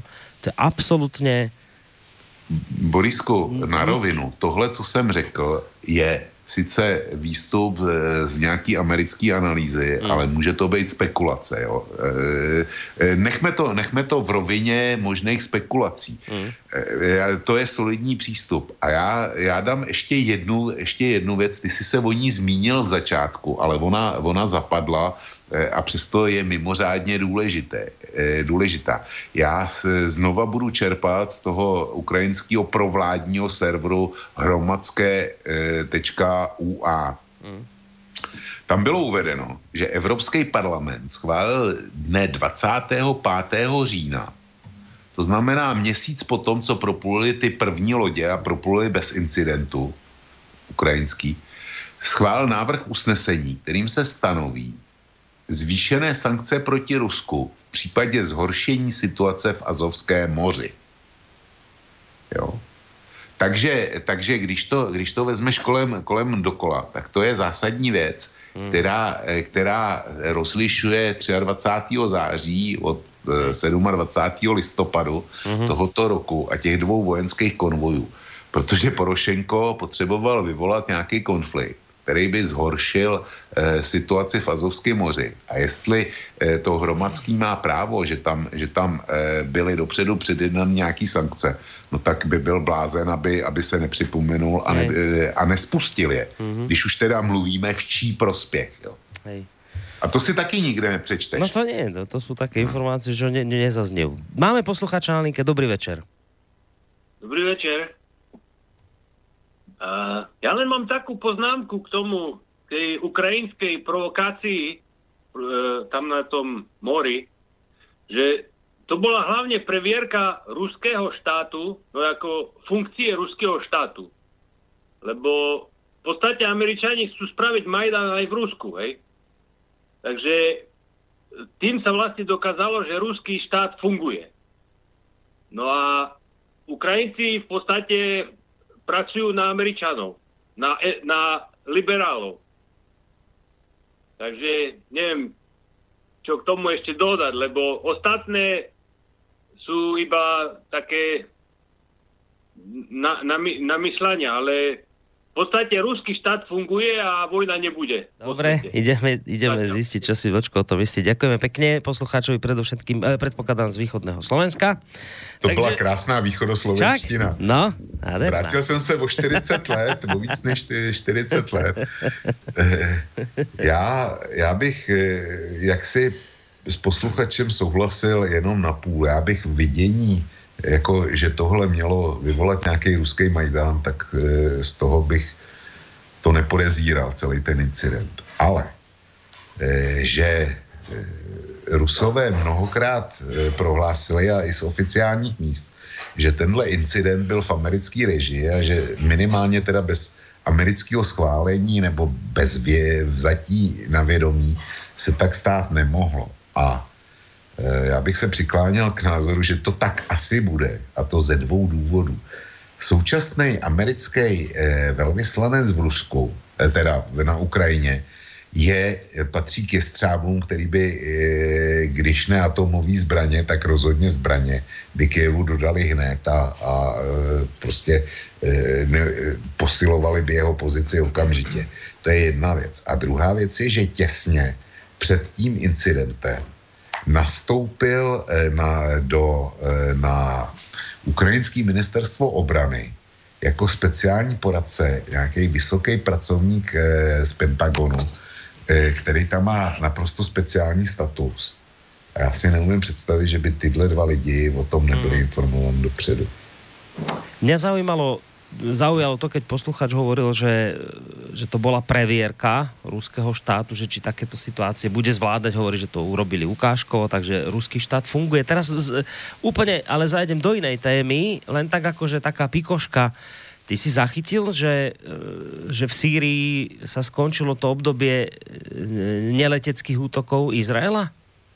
Já jsem to zachytil, protože jsem se dneska podíval, podíval na váš web a, a tam jsem ten článek našel. Juraj to, Juraj to zverejnil, Áno, Poláček. áno. to je veľmi zaujímavá informácia, preto ma to napadlo, lebo, lebo že akože previerka ruského štátu, že toto sa malo stať v podstate aj pri Sýrii. To len tak mimochodom poviem, že túto vec, to je zaujímavé.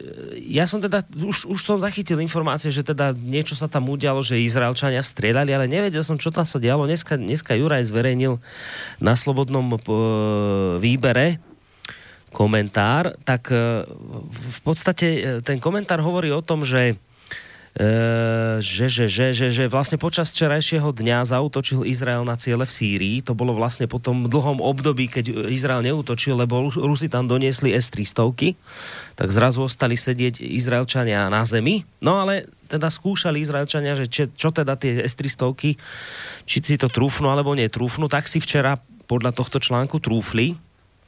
Prečítam len v rýchlosti, ako mal ten útok prebiehať. Sírska armáda na svojej stránke na Facebooku mala zverejniť podrobný popis tej situácie a vyzeralo to podľa tejto správy takto, že 21.45 nepriateľské lietadlá vypálili niekoľko rakiet dlhého doletu zo vzdušného priestoru Severnej Palestíny smerom k Damašku a prilahlým oblastiam. Bol to jeden z najväčších útokov. Rakety boli zostrelené sírskou PVO už nad južnou Sýriou a nedokázali sa dostať do vzdušného priestoru nad hlavným mestom Sýrie. Druhá vlna raket bola vypálená krátko potom, čo sírska arabská armáda zostrelila rakety nad južnou Sýriou, nepriateľský UAV, to je asi bezpilotné lietadlo, bol e, vyslaný s druhou vlnou a údajne bol zostrelený v oblasti Al-Kisva. V tomto okamihu bolo na okupovanej strane sírskych golánskych výšin počuť hlasný výbuch, čo viedlo k tomu, že nepriateľ vypol všetky svetlá na svojich základniach.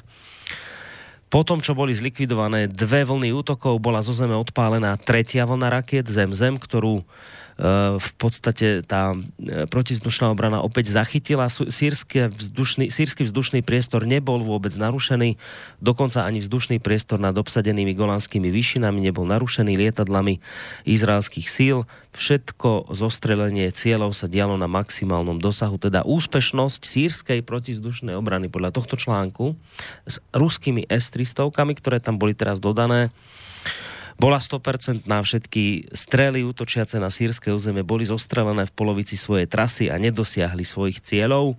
Juraj tam potom ďalej vlastne konštatuje v tom článku, že teraz samozrejme obe strany vyhodnocujú, čo toto vlastne celé bu- bude a analýzujú dosi- dosiahnuté výsledky a nevýsledky. Takže to je taká zaujímavá, zaujímavá informácia. No zatiaľ som sa vlastne toto len u Juraja dočítal, aj keď hovorím, už, už som mal také indície z nejakých iných článkov, že niečo sa tam dialo, ale nevedel som čo.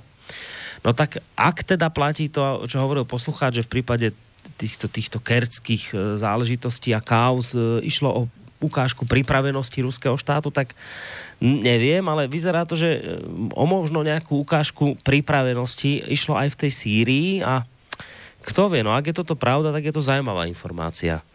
Lebo to by potom znamenalo, že vlastne tí Rusi momentálne naozaj kontrolujú ten vzdušný priestor v Sýrii dostatočne a podľa toho to potom má izraelské letectvo vlastne problém.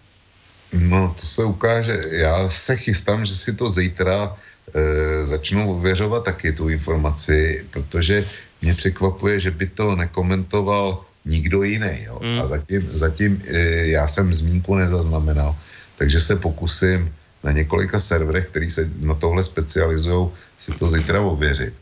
To je jedna věc. A druhá věc je, Borisku, už jsme to, už jsme to říkali, jak ty systémy jsou dobrý. To ukáže až eh, konfrontace eh, s F-35 izraelského letectva. Po, potom Tie, budeme hej, to sú, tie, to sú tie neviditeľné Přesně tak.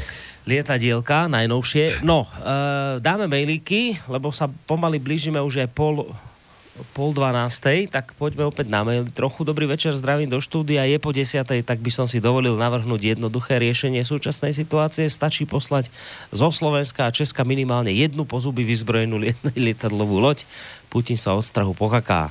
Ukrajina, EU a demokracia zachránená, napísal nám Jeffim takúto Je zaujímavú... to naprosto špičkový nápad.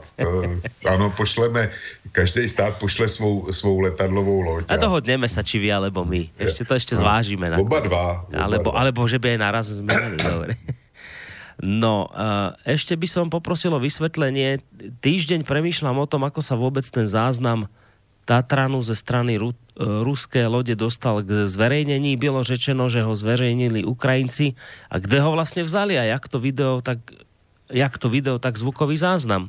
No inak to je dobrá otázka, to som aj nad tým rozmýšľal, lebo však to je, za, to je záznam ruskej strany, ktorý vlastne má akoby tých Rusov usvedčovať z toho, že tam prenasledovali tie lode a teraz tam presne mainstream si to užíval, že pozrite, ako vulgárne tam nadávali, že zober ho a nadával tam ten Rus v kuse nejaké neslušné slova hovoril. Čiže vlastne ten, ten záznam mal akoby poškodiť tým Rusom a tiež som na tak rozmýšľal, že keď to je vlastne ruský záznam, že kto to zverejnil, to potom musela ruská strana pustiť von. No já jsem pevně přesvědčený o tom, že, že na YouTube to dali, to dali Rusové tohle.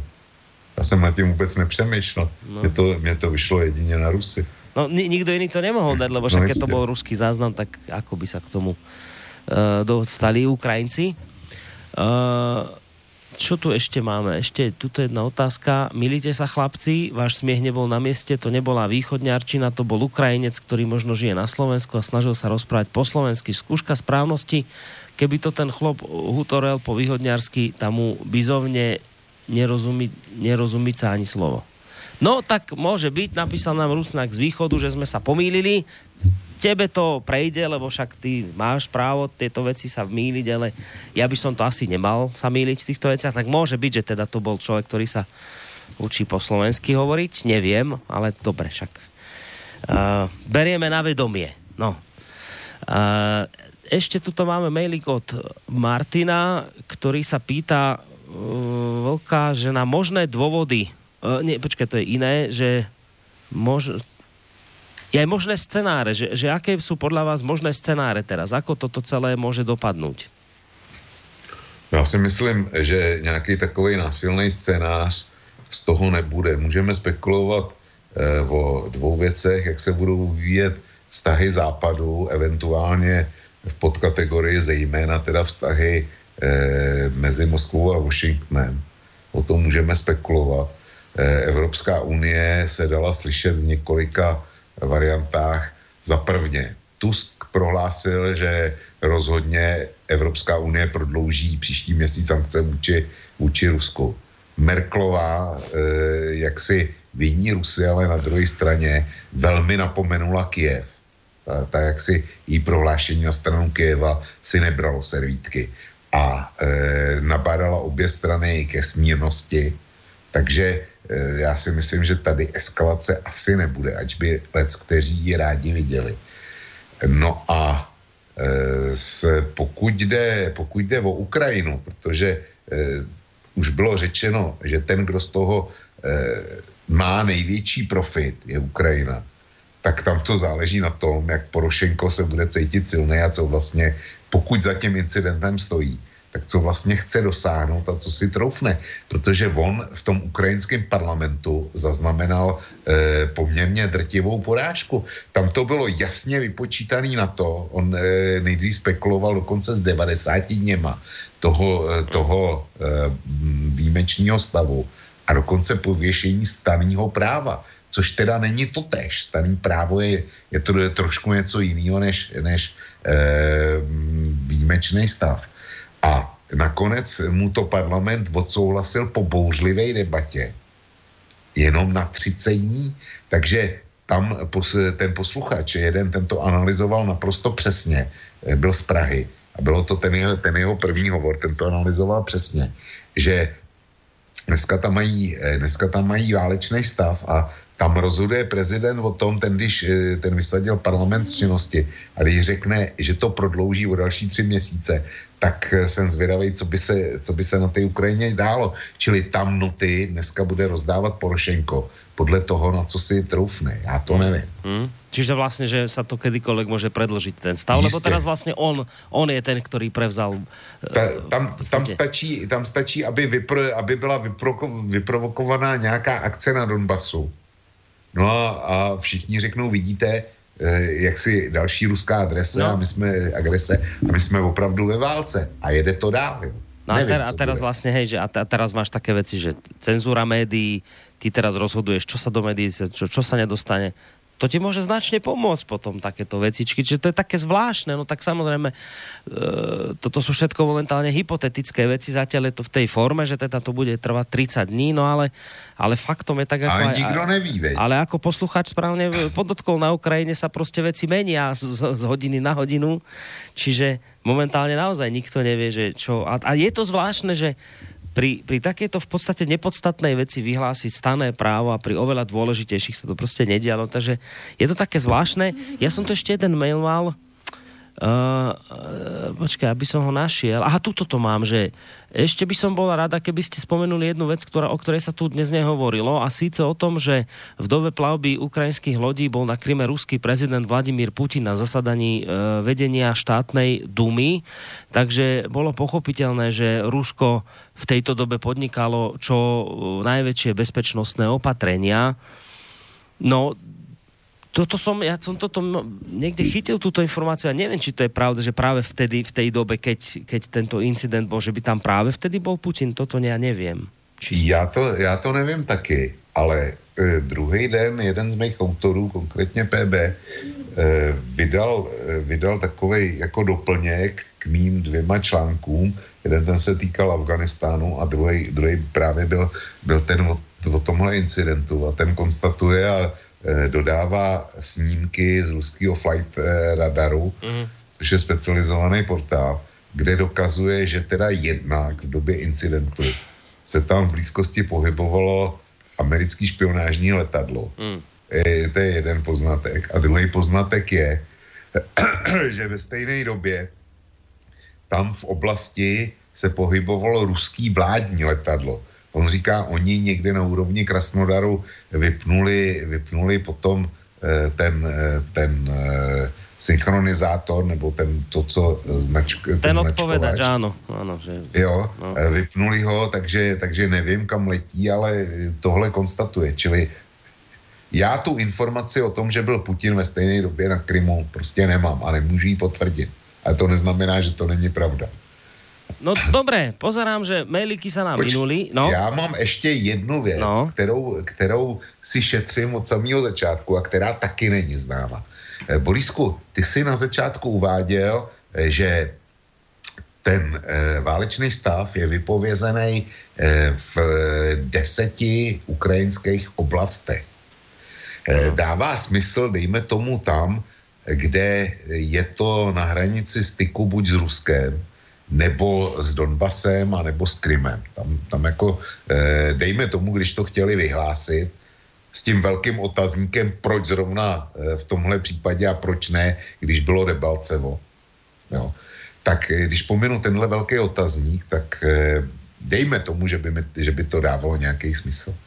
Ale oni to vyhlásili taky ve dvou západních, západních oblastech. Jedna z nich je Vinice a ta druhá to nevím, ale ty jsi, ty ji jmenoval. A já jsem si říkal, pro boha proč? A měl jsem proto jediný vysvětlení. A říkal jsem si, to třeba budou, eh, budou oblasti, kde je větší zastoupení ruskojazyčního obyvatelstva. Ale tuším, že u Vinice už, už to neplatí. A dneska mi přišel večer s chodou okolností mail eh, od kolegy Ernesta, který se, který se dlouhodobě sleduje dění na Ukrajině a tak, eh, tak podobně.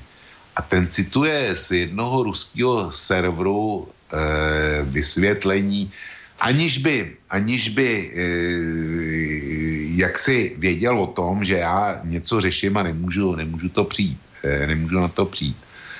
A konstatuje tam, eh, nebo já to přečtu, no, no přečtu to. Ten příspěvek z toho ruského serveru má nadpis Ukrajina připravuje válku s další neuznanou republikou a pokračuje po tím. Snad eh, hlavní zprávou týdne je incident s ukrajinskými loděmi v Kerském průlivu. Navzdory skutečnosti, že tato událost je součástí dlouhotrvajícího konfliktu mezi Kyjevem a Moskvou, tentokrát její důsledky postihly i pod, Podněstří. Eh, pro posluchače Podněstří je součást eh, Moldávie dneska a je to, je to eh, oblast, kde žijou ruskojazyční Moldavané, kteří se eh, svýma milicema vymezili oproti ústřední vládě a ruská armáda tam má, tam má takzvaný mírový sbory. Jo. Ale to, to, tolik na vysvětlenou. A pokračuju. Hovoří se o částečném zavedení staného práva na Ukrajině. Vedle území hraničících s Ruskem bylo stané právo zavedeno i v oblastech Oděsa a Vinica, které sousedí s naší republikou, to je Podněstří. Eh, důsledky těchto opatření již pocitují na sobě moldavští řidiči kamionů, jejichž vozy ukrajinští vlastenci vyvlastnili kvůli jejich ruským číslům. A vedení jedné z taxislužeb v Kišiněvě, to je hlavní město, v Moldávii vyzvalo své zaměstnance, aby nejezdili na Ukrajinu. Naštěstí neexistují žádné informace o incidentech s řidiči z Podněsterské republiky. Nicméně lze snadno předpokládat, že čekají na ty, u kterých zjistí ruská čísla nebo najdou ruský pas. Nicméně takové problémy místního charakteru zdaleka nejsou nejhorší. Stojí za to položit si otázku, proč se Podněsterská republika objevila na stejném seznamu s nebezpečným ruským směrem. Bylo, bylo by absurdní předpokládat, že Kiev se náhle bojí ruských mírových sil v Podněstří a našich ozbrojených podněsterských milic. Každý ví, že vykonávají výlučně obranou funkci a prostě nemají prostředky na rozsáhlé ofenzivní akce. Této souvislosti se nabízí velmi, velmi špatný závěr, že ukrajinské orgány eh, zapsali naši republiku do vojenského seznamu, vůbec ne proto, že v nás vidí hrozbu.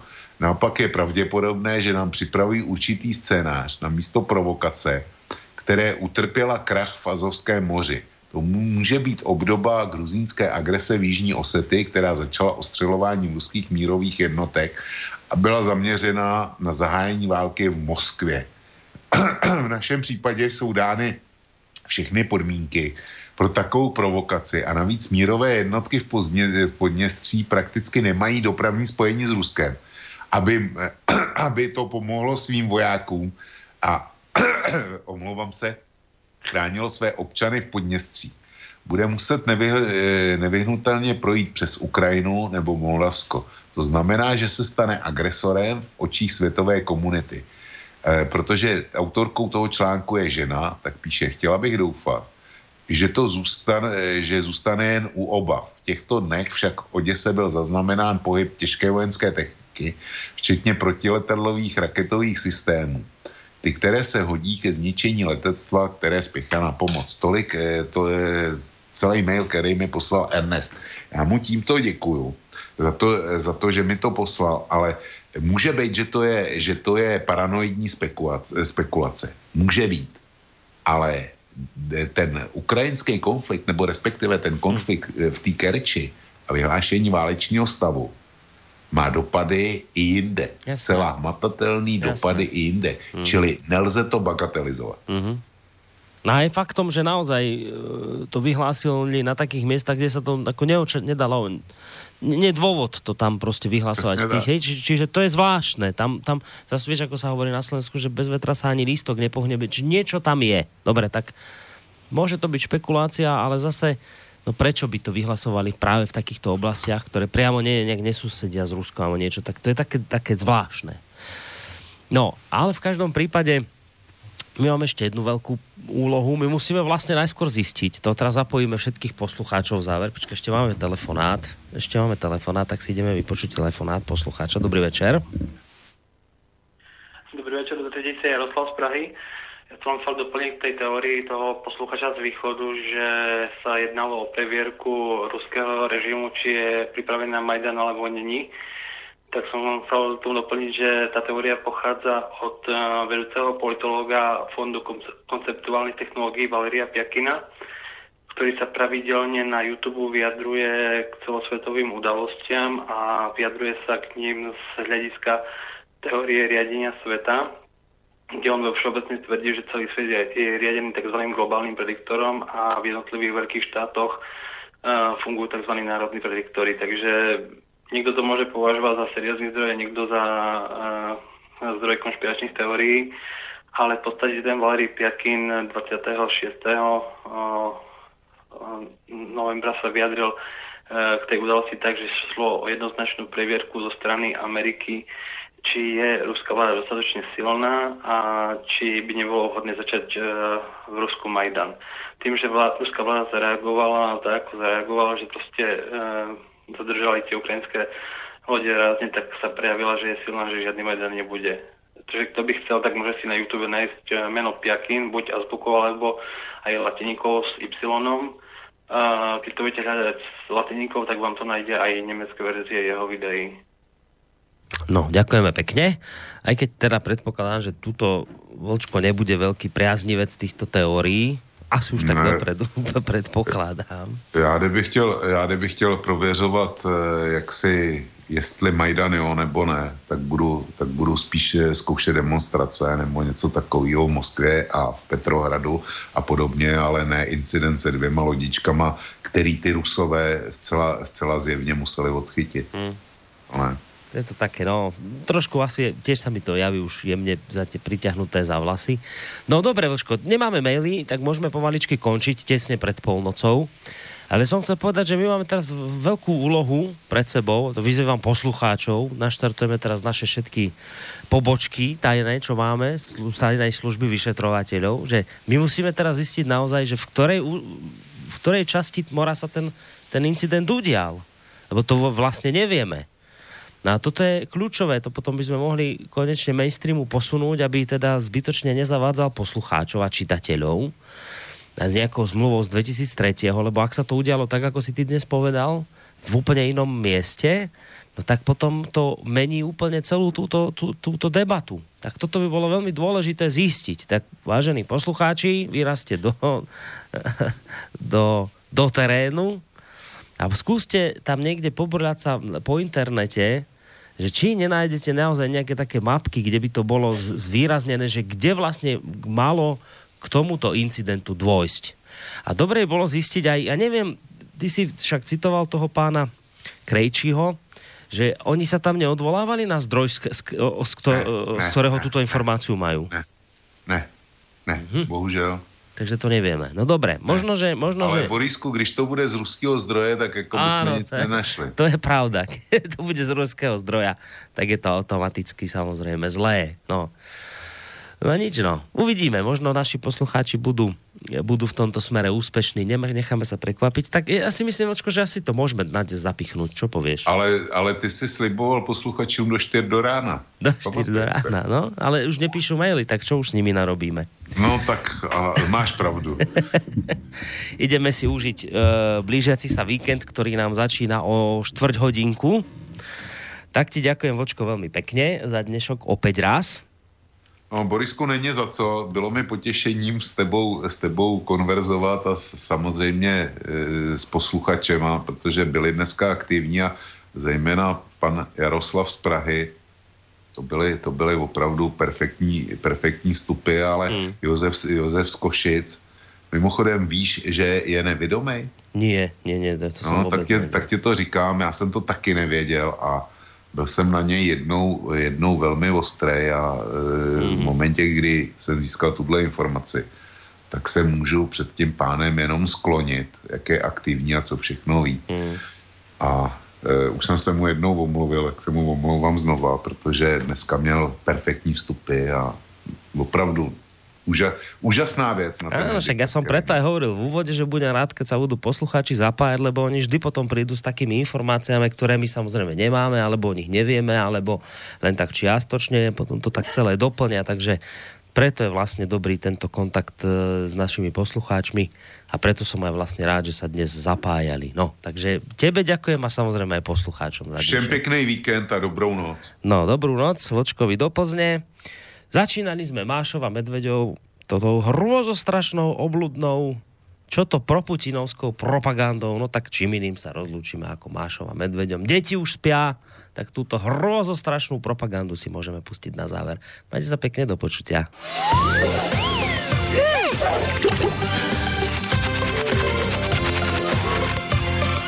Klasika.